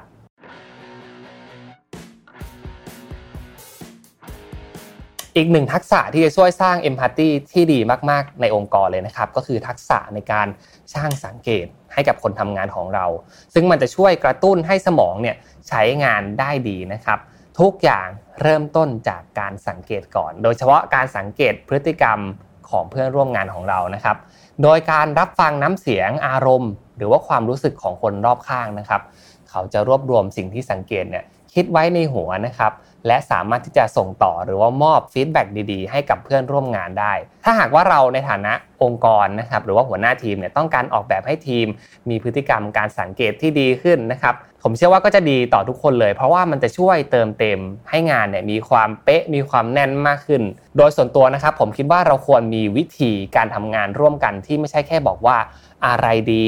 อะไรไม่ดี นะครับโดยตั้งมันเป็นเซสชันเลย วิธีการที่ผมใช้มีดังนี้ครับให้ทุกคนในทีมของเรานะครับมารวมตัวกันและเติมคำที่ขาดหายในสถานการณ์ที่เราเจอร่วมกันครับ เช่นนะครับโปรเจกต์ที่เราทำร่วมกันอยู่ตอนนี้ มีความยาก เพราะสาเหตุอะไร ให้ทุกคนเนี่ยลองเติมความคิดเห็นของตัวเองที่ได้สังเกตมานะครับหรือในอีกกรณีหนึ่งก็คือ สิ่งที่เราจะสำเร็จในโปรเจกต์นี้ได้เนี่ยมันจะประกอบไปด้วยอะไรบ้าง ลองให้ทุกคน ติมความคิดเห็นของตัวเองกันเข้ามานะครับและเราก็จะเริ่มเนี่ยมี brain writing หรือว่าข้อมูลเยอะแยะมากมายเลย ที่ทุกคนเนี่ยผ่านการสังเกตผ่านการดูจากทีม บางคนอาจจะบอกว่าเราควรจะใช้วิธีการแบบนี้ บางคนอาจจะบอกว่าเราควรจะให้คนนี้ได้คิดหรือว่าพิจารณาเรื่องอะไรบางอย่าง ช่วยให้ทีมเนี่ยสำเร็จได้มากยิ่งขึ้นครับ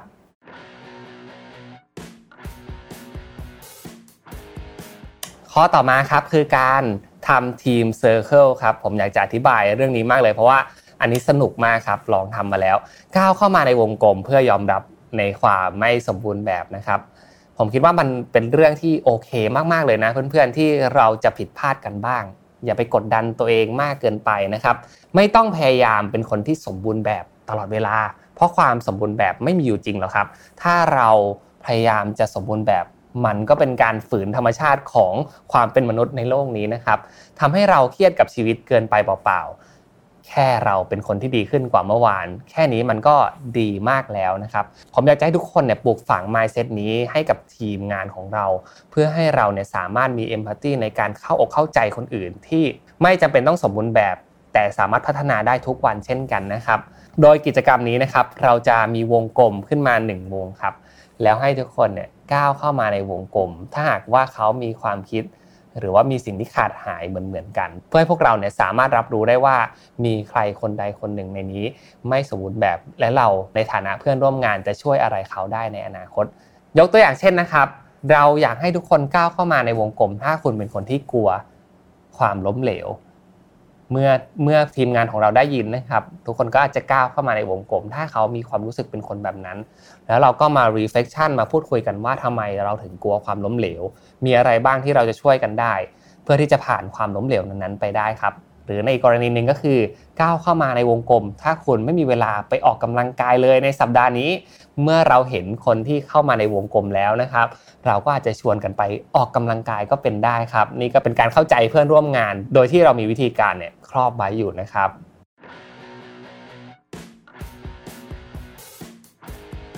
ต่อมาครับคือการเขียน gratitude note นะครับหรือว่าการเขียนโน้ตให้กัน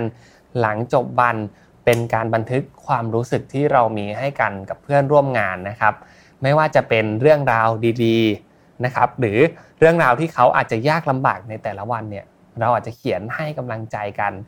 และส่งต่อไปให้เขานะครับ และให้มันจบในวันนั้น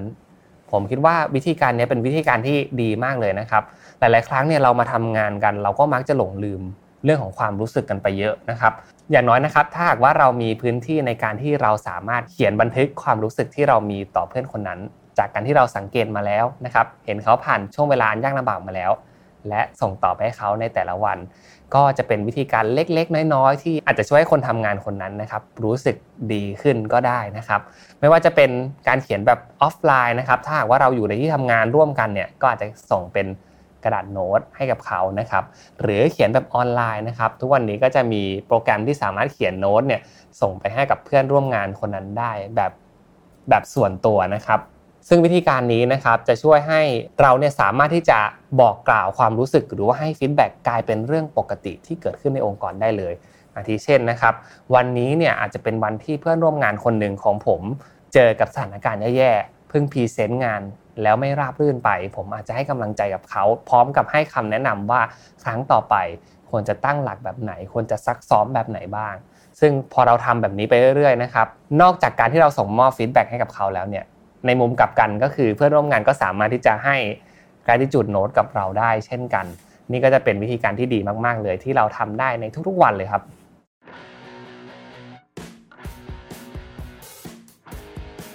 และข้อสุดท้ายนะครับคือการสร้าง Happy Hours ให้กับพนักงานนะครับ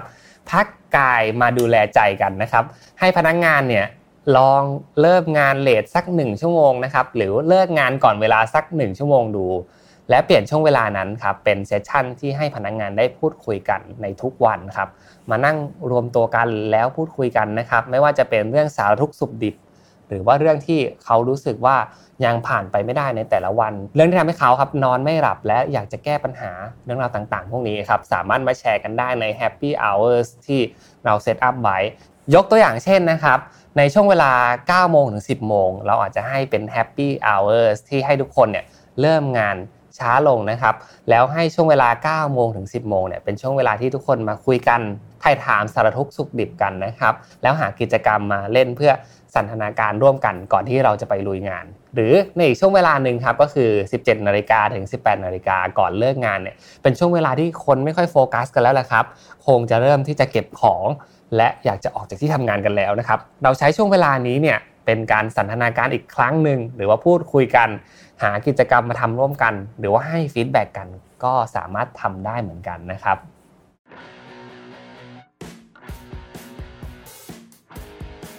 ก็จบลงไปแล้วนะครับสำหรับ 5 วิธีสร้างเอมพัตตีให้กับองค์กรที่วันนี้ผม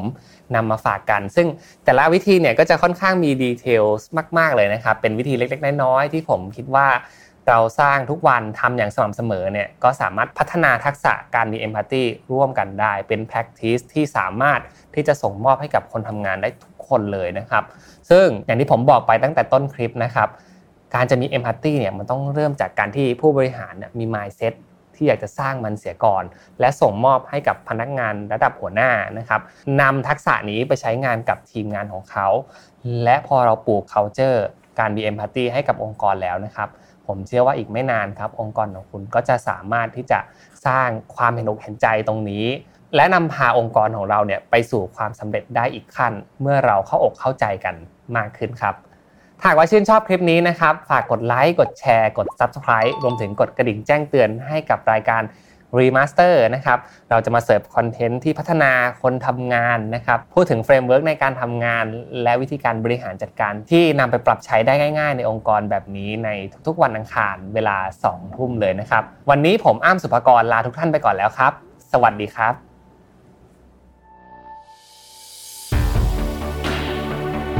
Mission to the Moon Podcast